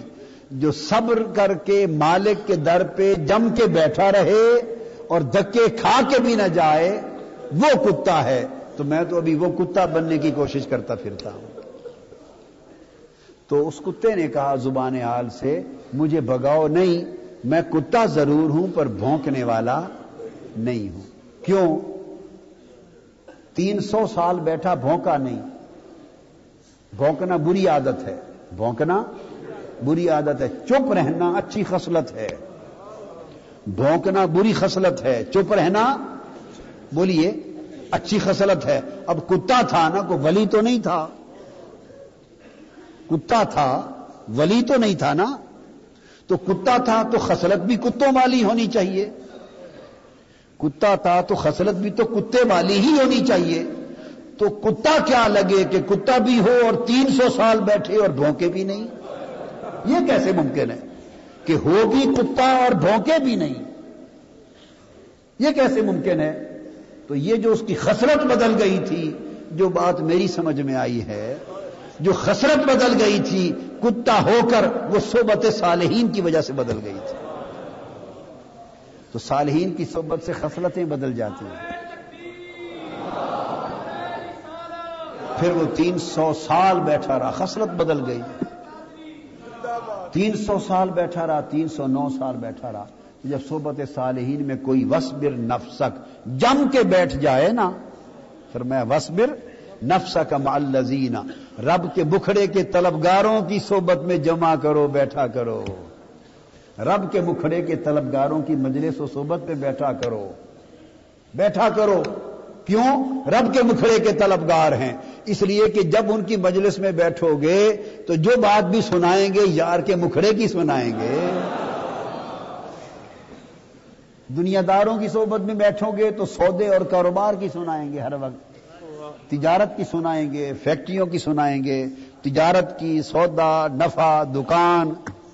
جب دنیا داروں کی صحبت میں بیٹھو گے تو وہ سوداگری کی بات سنائیں گے اور فرمایا، یریدون وجہ اللہ کے مکھڑے کے طلبگاروں اور اللہ کے عاشقوں کی مجلس میں بیٹھو گے تو جو بات بھی سنائیں گے، یار کے مکھڑے کی سنائیں گے اور جو گر بتائیں گے، اس کے عشق کا گر بتائیں گے۔ تو کتا جم کے بیٹھ گیا صحبت میں، کتا، تو نتیجہ کیا ہوا؟ جب صحبت میں جم کے بیٹھ گیا اور بھونکا نہیں، تو پھر قرآن مجید کلبہم باستن زیرا ائی بل وسید میں نے لفظ بولا نا، ایسے ٹانگے پھیلا کے جم کے بیٹھ گیا۔ کہاں؟ غار کے دہنے پر۔ یعنی اللہ والوں کی دہلیز پر۔ اللہ والوں کے دروازے پر جم کر بیٹھ گیا کتا۔ تو جب کتا بھی جم کے بیٹھ گیا، تو پھر اس کا مقدر بدل گیا۔ تو قرآن مجید میں فرمان ہے کہ ہر چھ ماہ بعد اللہ تعالی ان ولیوں کی کروٹ بدل دیتا تھا۔ چھ مہینے وہ ایک کروٹ پہ لیٹتے اندر غار میں اور چھ مہینے بعد ان کی کروٹ بدل جاتی۔ یہ تو قرآن مجید میں ہے۔ تو ہر چھ ماہ بعد ان کی کروٹ بدل جاتی تھی۔ اللہ کروٹ بدلتا رہتا تھا وقفے وقفے سے۔ مدت کے بعد کروٹ بدلتا رہتا تھا۔ حدیث میں آیا ہے اور آئمہ تفسیر نے بیان کیا ہے روایات سے کہ اندر اللہ کی رحمت سے ولیوں کی کروٹ بدلتی تھی، تو چونکہ جم کر ان کی چوکھٹ پہ ان کی صحبت میں بیٹھ گیا تھا، تو اس ربط سے، اس صحبت میں جو ربط بن گیا تھا اللہ والوں کے ساتھ، اس ربط کا فیض یہ تھا کہ اندر ان ولیوں کی کروٹ بدلتی، جب ان کی کروٹ بدلتی، خود بخود باہر کتے کی کروٹ بدل جاتی۔ تو گویا کروٹ بکروٹ فیض ملتا ہے، اس صحبت کا فیض ملتا ہے۔ صحبت کا فیض ملتا ہے۔ تو اہل علم کی مجلس میں بیٹھو تاکہ علم نافع کا سیما ہو۔ خبر ملے، علم ملے، علم ہوگا تو پھر نفع اور گھاٹے کے سودے کی سمجھ آئے گی۔ اور صالحین کی صحبت میں بیٹھو تاکہ مردہ دل زندہ ہو جائیں اور نور نصیب ہو جائے۔ اور صالحین کی صحبت میں بیٹھو تاکہ اللہ کی یاد اور اس کی قربت نصیب ہو جائے۔ جب یہ چیزیں نصیب ہوں گی تو اس سے انسان کو حالت غفلت سے نجات اور حالت بیداری نصیب ہوتی ہے۔ یہ یکزا اور بیداری کا باعث بنتی ہے۔ کیا باعث بنتی ہے؟ بیداری کا باعث بنتی ہے۔ اللہ تبارہ کا وطالعہ اب چونکہ اس مضمون کو ختم ہی کر دیا ہے تو میں ایک بات، یہ تو میں نے شیخ الاسلام حضرت عبداللہ انصاری کے بیان سے آپ کو سارا بتایا نا یکزا بیداری کا، ان کے بیان سے بتایا۔ اور بیداری کے باب میں شیخ شہاب الدین سہروردی رحمت اللہ علیہ عوارف المعارف میں بیان کرتے ہیں اس بیداری کے باب میں، یکزا میں، کہ بیداری میں فرماتے ہیں حضرت بشر حافی کا حال۔ حضرت بشر حافی کا حال۔ اس بیداری میں وہ فرماتے ہیں کہ حضرت بشر حافی سے کسی نے سوال کیا، دریافت کیا کہ حضرت، آپ کو غمگین دیکھتا ہوں۔ تفکر ہے نا، بیداری میں تفکر ہے۔ کسی نے پوچھا، آپ کو ہر وقت غمگین دیکھتا ہوں، کیا وجہ ہے؟ حضرت بشر حافی فرمانے لگے، غمگین اس لیے ہوں، سبب یہ ہے کہ میں بٹکا ہوا ہوں۔ میں بٹکا ہوا ہوں اور مطلوب ہوں۔ یعنی دل سے بھٹک گیا ہوں، دل سے، اور میں اس کی تلاش میں ہوں۔ اگر مجھے پتا ہوتا کہ میری منزل اور میری منزل مقصود کس راہ پر ہے، تو اس راہ کو تلاش کر لیتا۔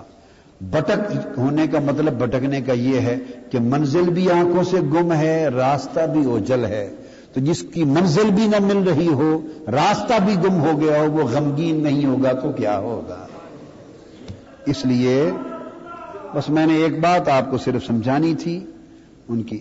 تو یہ بشرافی پھر وہ ہیں کہ جب وہ اس مقام کے لوگ ہیں جو سمجھتے کہ میں بھٹک گیا ہوں، مجھے اپنی منزل اور اپنے راستے کی تلاش ہے۔ یعنی ان کے اندر تفکر کا عالم یہ تھا تشویش کا عالم یہ تھا اور انتباہ نے انہیں اتنا مشوش کر دیا تھا۔ اور مقام یہ تھا کہ جب ان کا وف... ان کی وفات ہو گئی۔ ننگے پاؤں چلتے تھے، حافی کا لقب اسی لیے ہے۔ کیا؟ حافی کا لقب اس لیے ننگے پاؤں چلتے تھے۔ اور جب ان کی وفات ہو، جب تک ننگے پاؤں بغداد شہر میں چلتے، کسی جانور نے بغداد شہر کی زمین پر کسی گلی میں گوبر نہیں کیا تھا کبھی۔ جانوروں کو ادب تھا کہ بشر حافی ننگے پاؤں چلتا ہے، کہیں ہم نے گوبر کر دیا تو اس کا پاؤں نہ آلودہ ہو جائے۔ اور صبح ایک دن اللہ والے ایک ولی اللہ گزرے، دیکھا ایک جگہ گوبر پڑی تھی۔ ایک جگہ گوبر پڑی تھی۔ انہوں نے گوبر دیکھ کر کہا، انا للہ و انا راجعون۔ کسی مرید نے پوچھا، حضرت، کیا ماجرا ہے؟ فرمانے لگے، بشر حافی لگتے ہیں رات کو وفات پا گئے کیوں؟ اس نے کہا، آج اس وجہ سے شہر بغداد میں جانور نے گوبر کر دی۔ وفات پا گئے جب انتباہ ہو جاتا ہے، جب انتباہ ہو جاتی ہے، تو اللہ پاک پھر انسان کو اس درجے میں رکھ کر اس طرح کے سفر کراتا ہے۔ ایسی ایسی حالت میں رکھتا ہے۔ اور امام احمد بن حنبل رحمت اللہ تعالی علیہ خود حضرت بشر حافی کی مجلس میں جا کے بیٹھتے تھے۔ صحبت صالحین کی بات کر رہا ہوں نا۔ امام وقت، امام فقہ، امام احمد بن حنبل اور صحبت صالحین کے تحت حضرت بشر حافی کی مجلس میں جا کے بیٹھتے۔ کسی نے آپ سے پوچھا کہ امام صاحب، امام بن حنبل سے کہ ساری دنیا ساری دنیا شرق سے غرب تک آپ سے پوچھنے آتی ہے شریعت کا۔ اللہ نے آپ کو اتنا علم اور معرفت دی ہے کہ ہر کوئی شریعت کا حال آپ سے پوچھنے آتا ہے، آپ بشر حافی کے پاس کیا لینے جاتے ہیں۔ تو وہ فرمایا کرتے کہ ٹھیک ہے، شریعت کا حال پوچھنے لوگ میرے پاس آتے ہیں اور میں شریعت والے کا حال پوچھنے بشرافی کے پاس جاتا ہوں۔ مجھے شریعت کا علم ہے، بشرحافی کو شریعت والے کا علم۔ ہے میں اس سے جاتا ہوں، شریعت والے کا حال پوچھتا ہوں۔ اور امام بن حنبل طویل دیر تک ان کی مجلس میں بیٹھے رہتے، چپ بیٹھے رہتے، چپ۔ بات نہیں کرتے تھے۔ جب لوگ اپنی اپنی باتیں کر کے پوچھ کے چلے جاتے، مجلس سے اٹھ جاتے اور تنہا رہ جاتے، حضرت بشر حافی، تنہا۔ تو امام احمد بن حنبل اس تنہائی میں مجلس کے آخری فرد، ان سے پوچھتے، کوئی اللہ کی بات سنا دو؟ بس اللہ کا حال سننے جاتے۔ یہ صحبت صالح پھر ایک دن حضرت بشرافی حضرت امام محمد بن حنبل کی خدمت میں ایک پردہ دار خاتون، ایک پردہ دار خاتون سوال کرنے کے لیے آئی۔ میں نے کہا چونکہ اختتام ہو رہا ہے اور میں نے ایک مثال اس یکزا اور بیداری میں بشرافی کی دے دی ہے۔ بس انہی کے تذکرے پہ چونکہ بیان کیا میں نے ذکر صالحین کا۔ تو ذکر صالحین پہ ختم کر دیں اس درس کو۔ تو سوال کرنے آئی اور ان سے سوال کیا پوچھا کہ حضرت، میں رات کے اندھیرے میں اپنی چھت پہ بیٹھ کے سوت کاٹتی ہوں۔ کیا؟ سوت کاٹتی ہوں تو میرا اپنا چراغ جل رہا ہوتا ہے سوت کاٹتی ہوں اس میں۔ تو کسی وقت وہ جو شاہی جلوس ہوتے ہیں، بڑی بڑی مشالیں روشنیاں لے کے گزرتے ہیں، اور جب مشلیں لے کے گزرتے ہیں تو کافی دیر تک گزرتے ہیں تو روشنی بہت زیادہ ہوتی ہے۔ ان کی روشنی میں سوت پھر تیزی سے کاتا جاتا ہے، خاصا کاٹ لیتی ہوں۔ ورنہ تو دیے کی تھوڑی سی روشنی ہوتی ہے نا، ان کی مشلوں کی روشنی میں زیادہ سوت کاٹ لیتی ہوں۔ اور وہ روشنی پرائی ہوتی ہے، میری نہیں ہوتی، اور میں نے ان سے پوچھا نہیں ہوتا۔ مگر اس روشنی سے فائدہ اٹھا کے سوت کاٹ لیتی ہوں، تو اس وقت کا کاتا ہوا سوت میرے لیے جائز ہے یا نہیں؟ اس وقت کا جو سوت کاتا ہوا وہ میرے لیے جائز ہے یا نہیں؟ امام احمد بن حنبل کانپ گئے۔ کانپ گئے۔ رونگتے کھڑے ہو گئے اور ان کی آنکھیں بھر آئیں، آنسو آ گئے اور پوچھنے لگی تانپ کر۔ فرمانے لگی، خاتون، مسئلہ بعد میں بتاؤں گا۔ بتا تو ہے کون؟ بتا تو؟ تو ہے کون؟ اس نے کہا بشر حافی کی بہن ہوں۔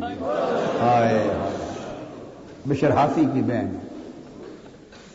ہوں بشر حافی کی بہن۔ فرمایا ہاں بشر حافی کی بہن ہی یہ مسئلہ پوچھ سکتی تھی۔ فرمایا آپ کے لیے جائز نہیں ہے باقی سارے جہان کے لیے جائز۔ آپ کے لیے جائز نہیں باقی سارے جہان کے لیے جائز۔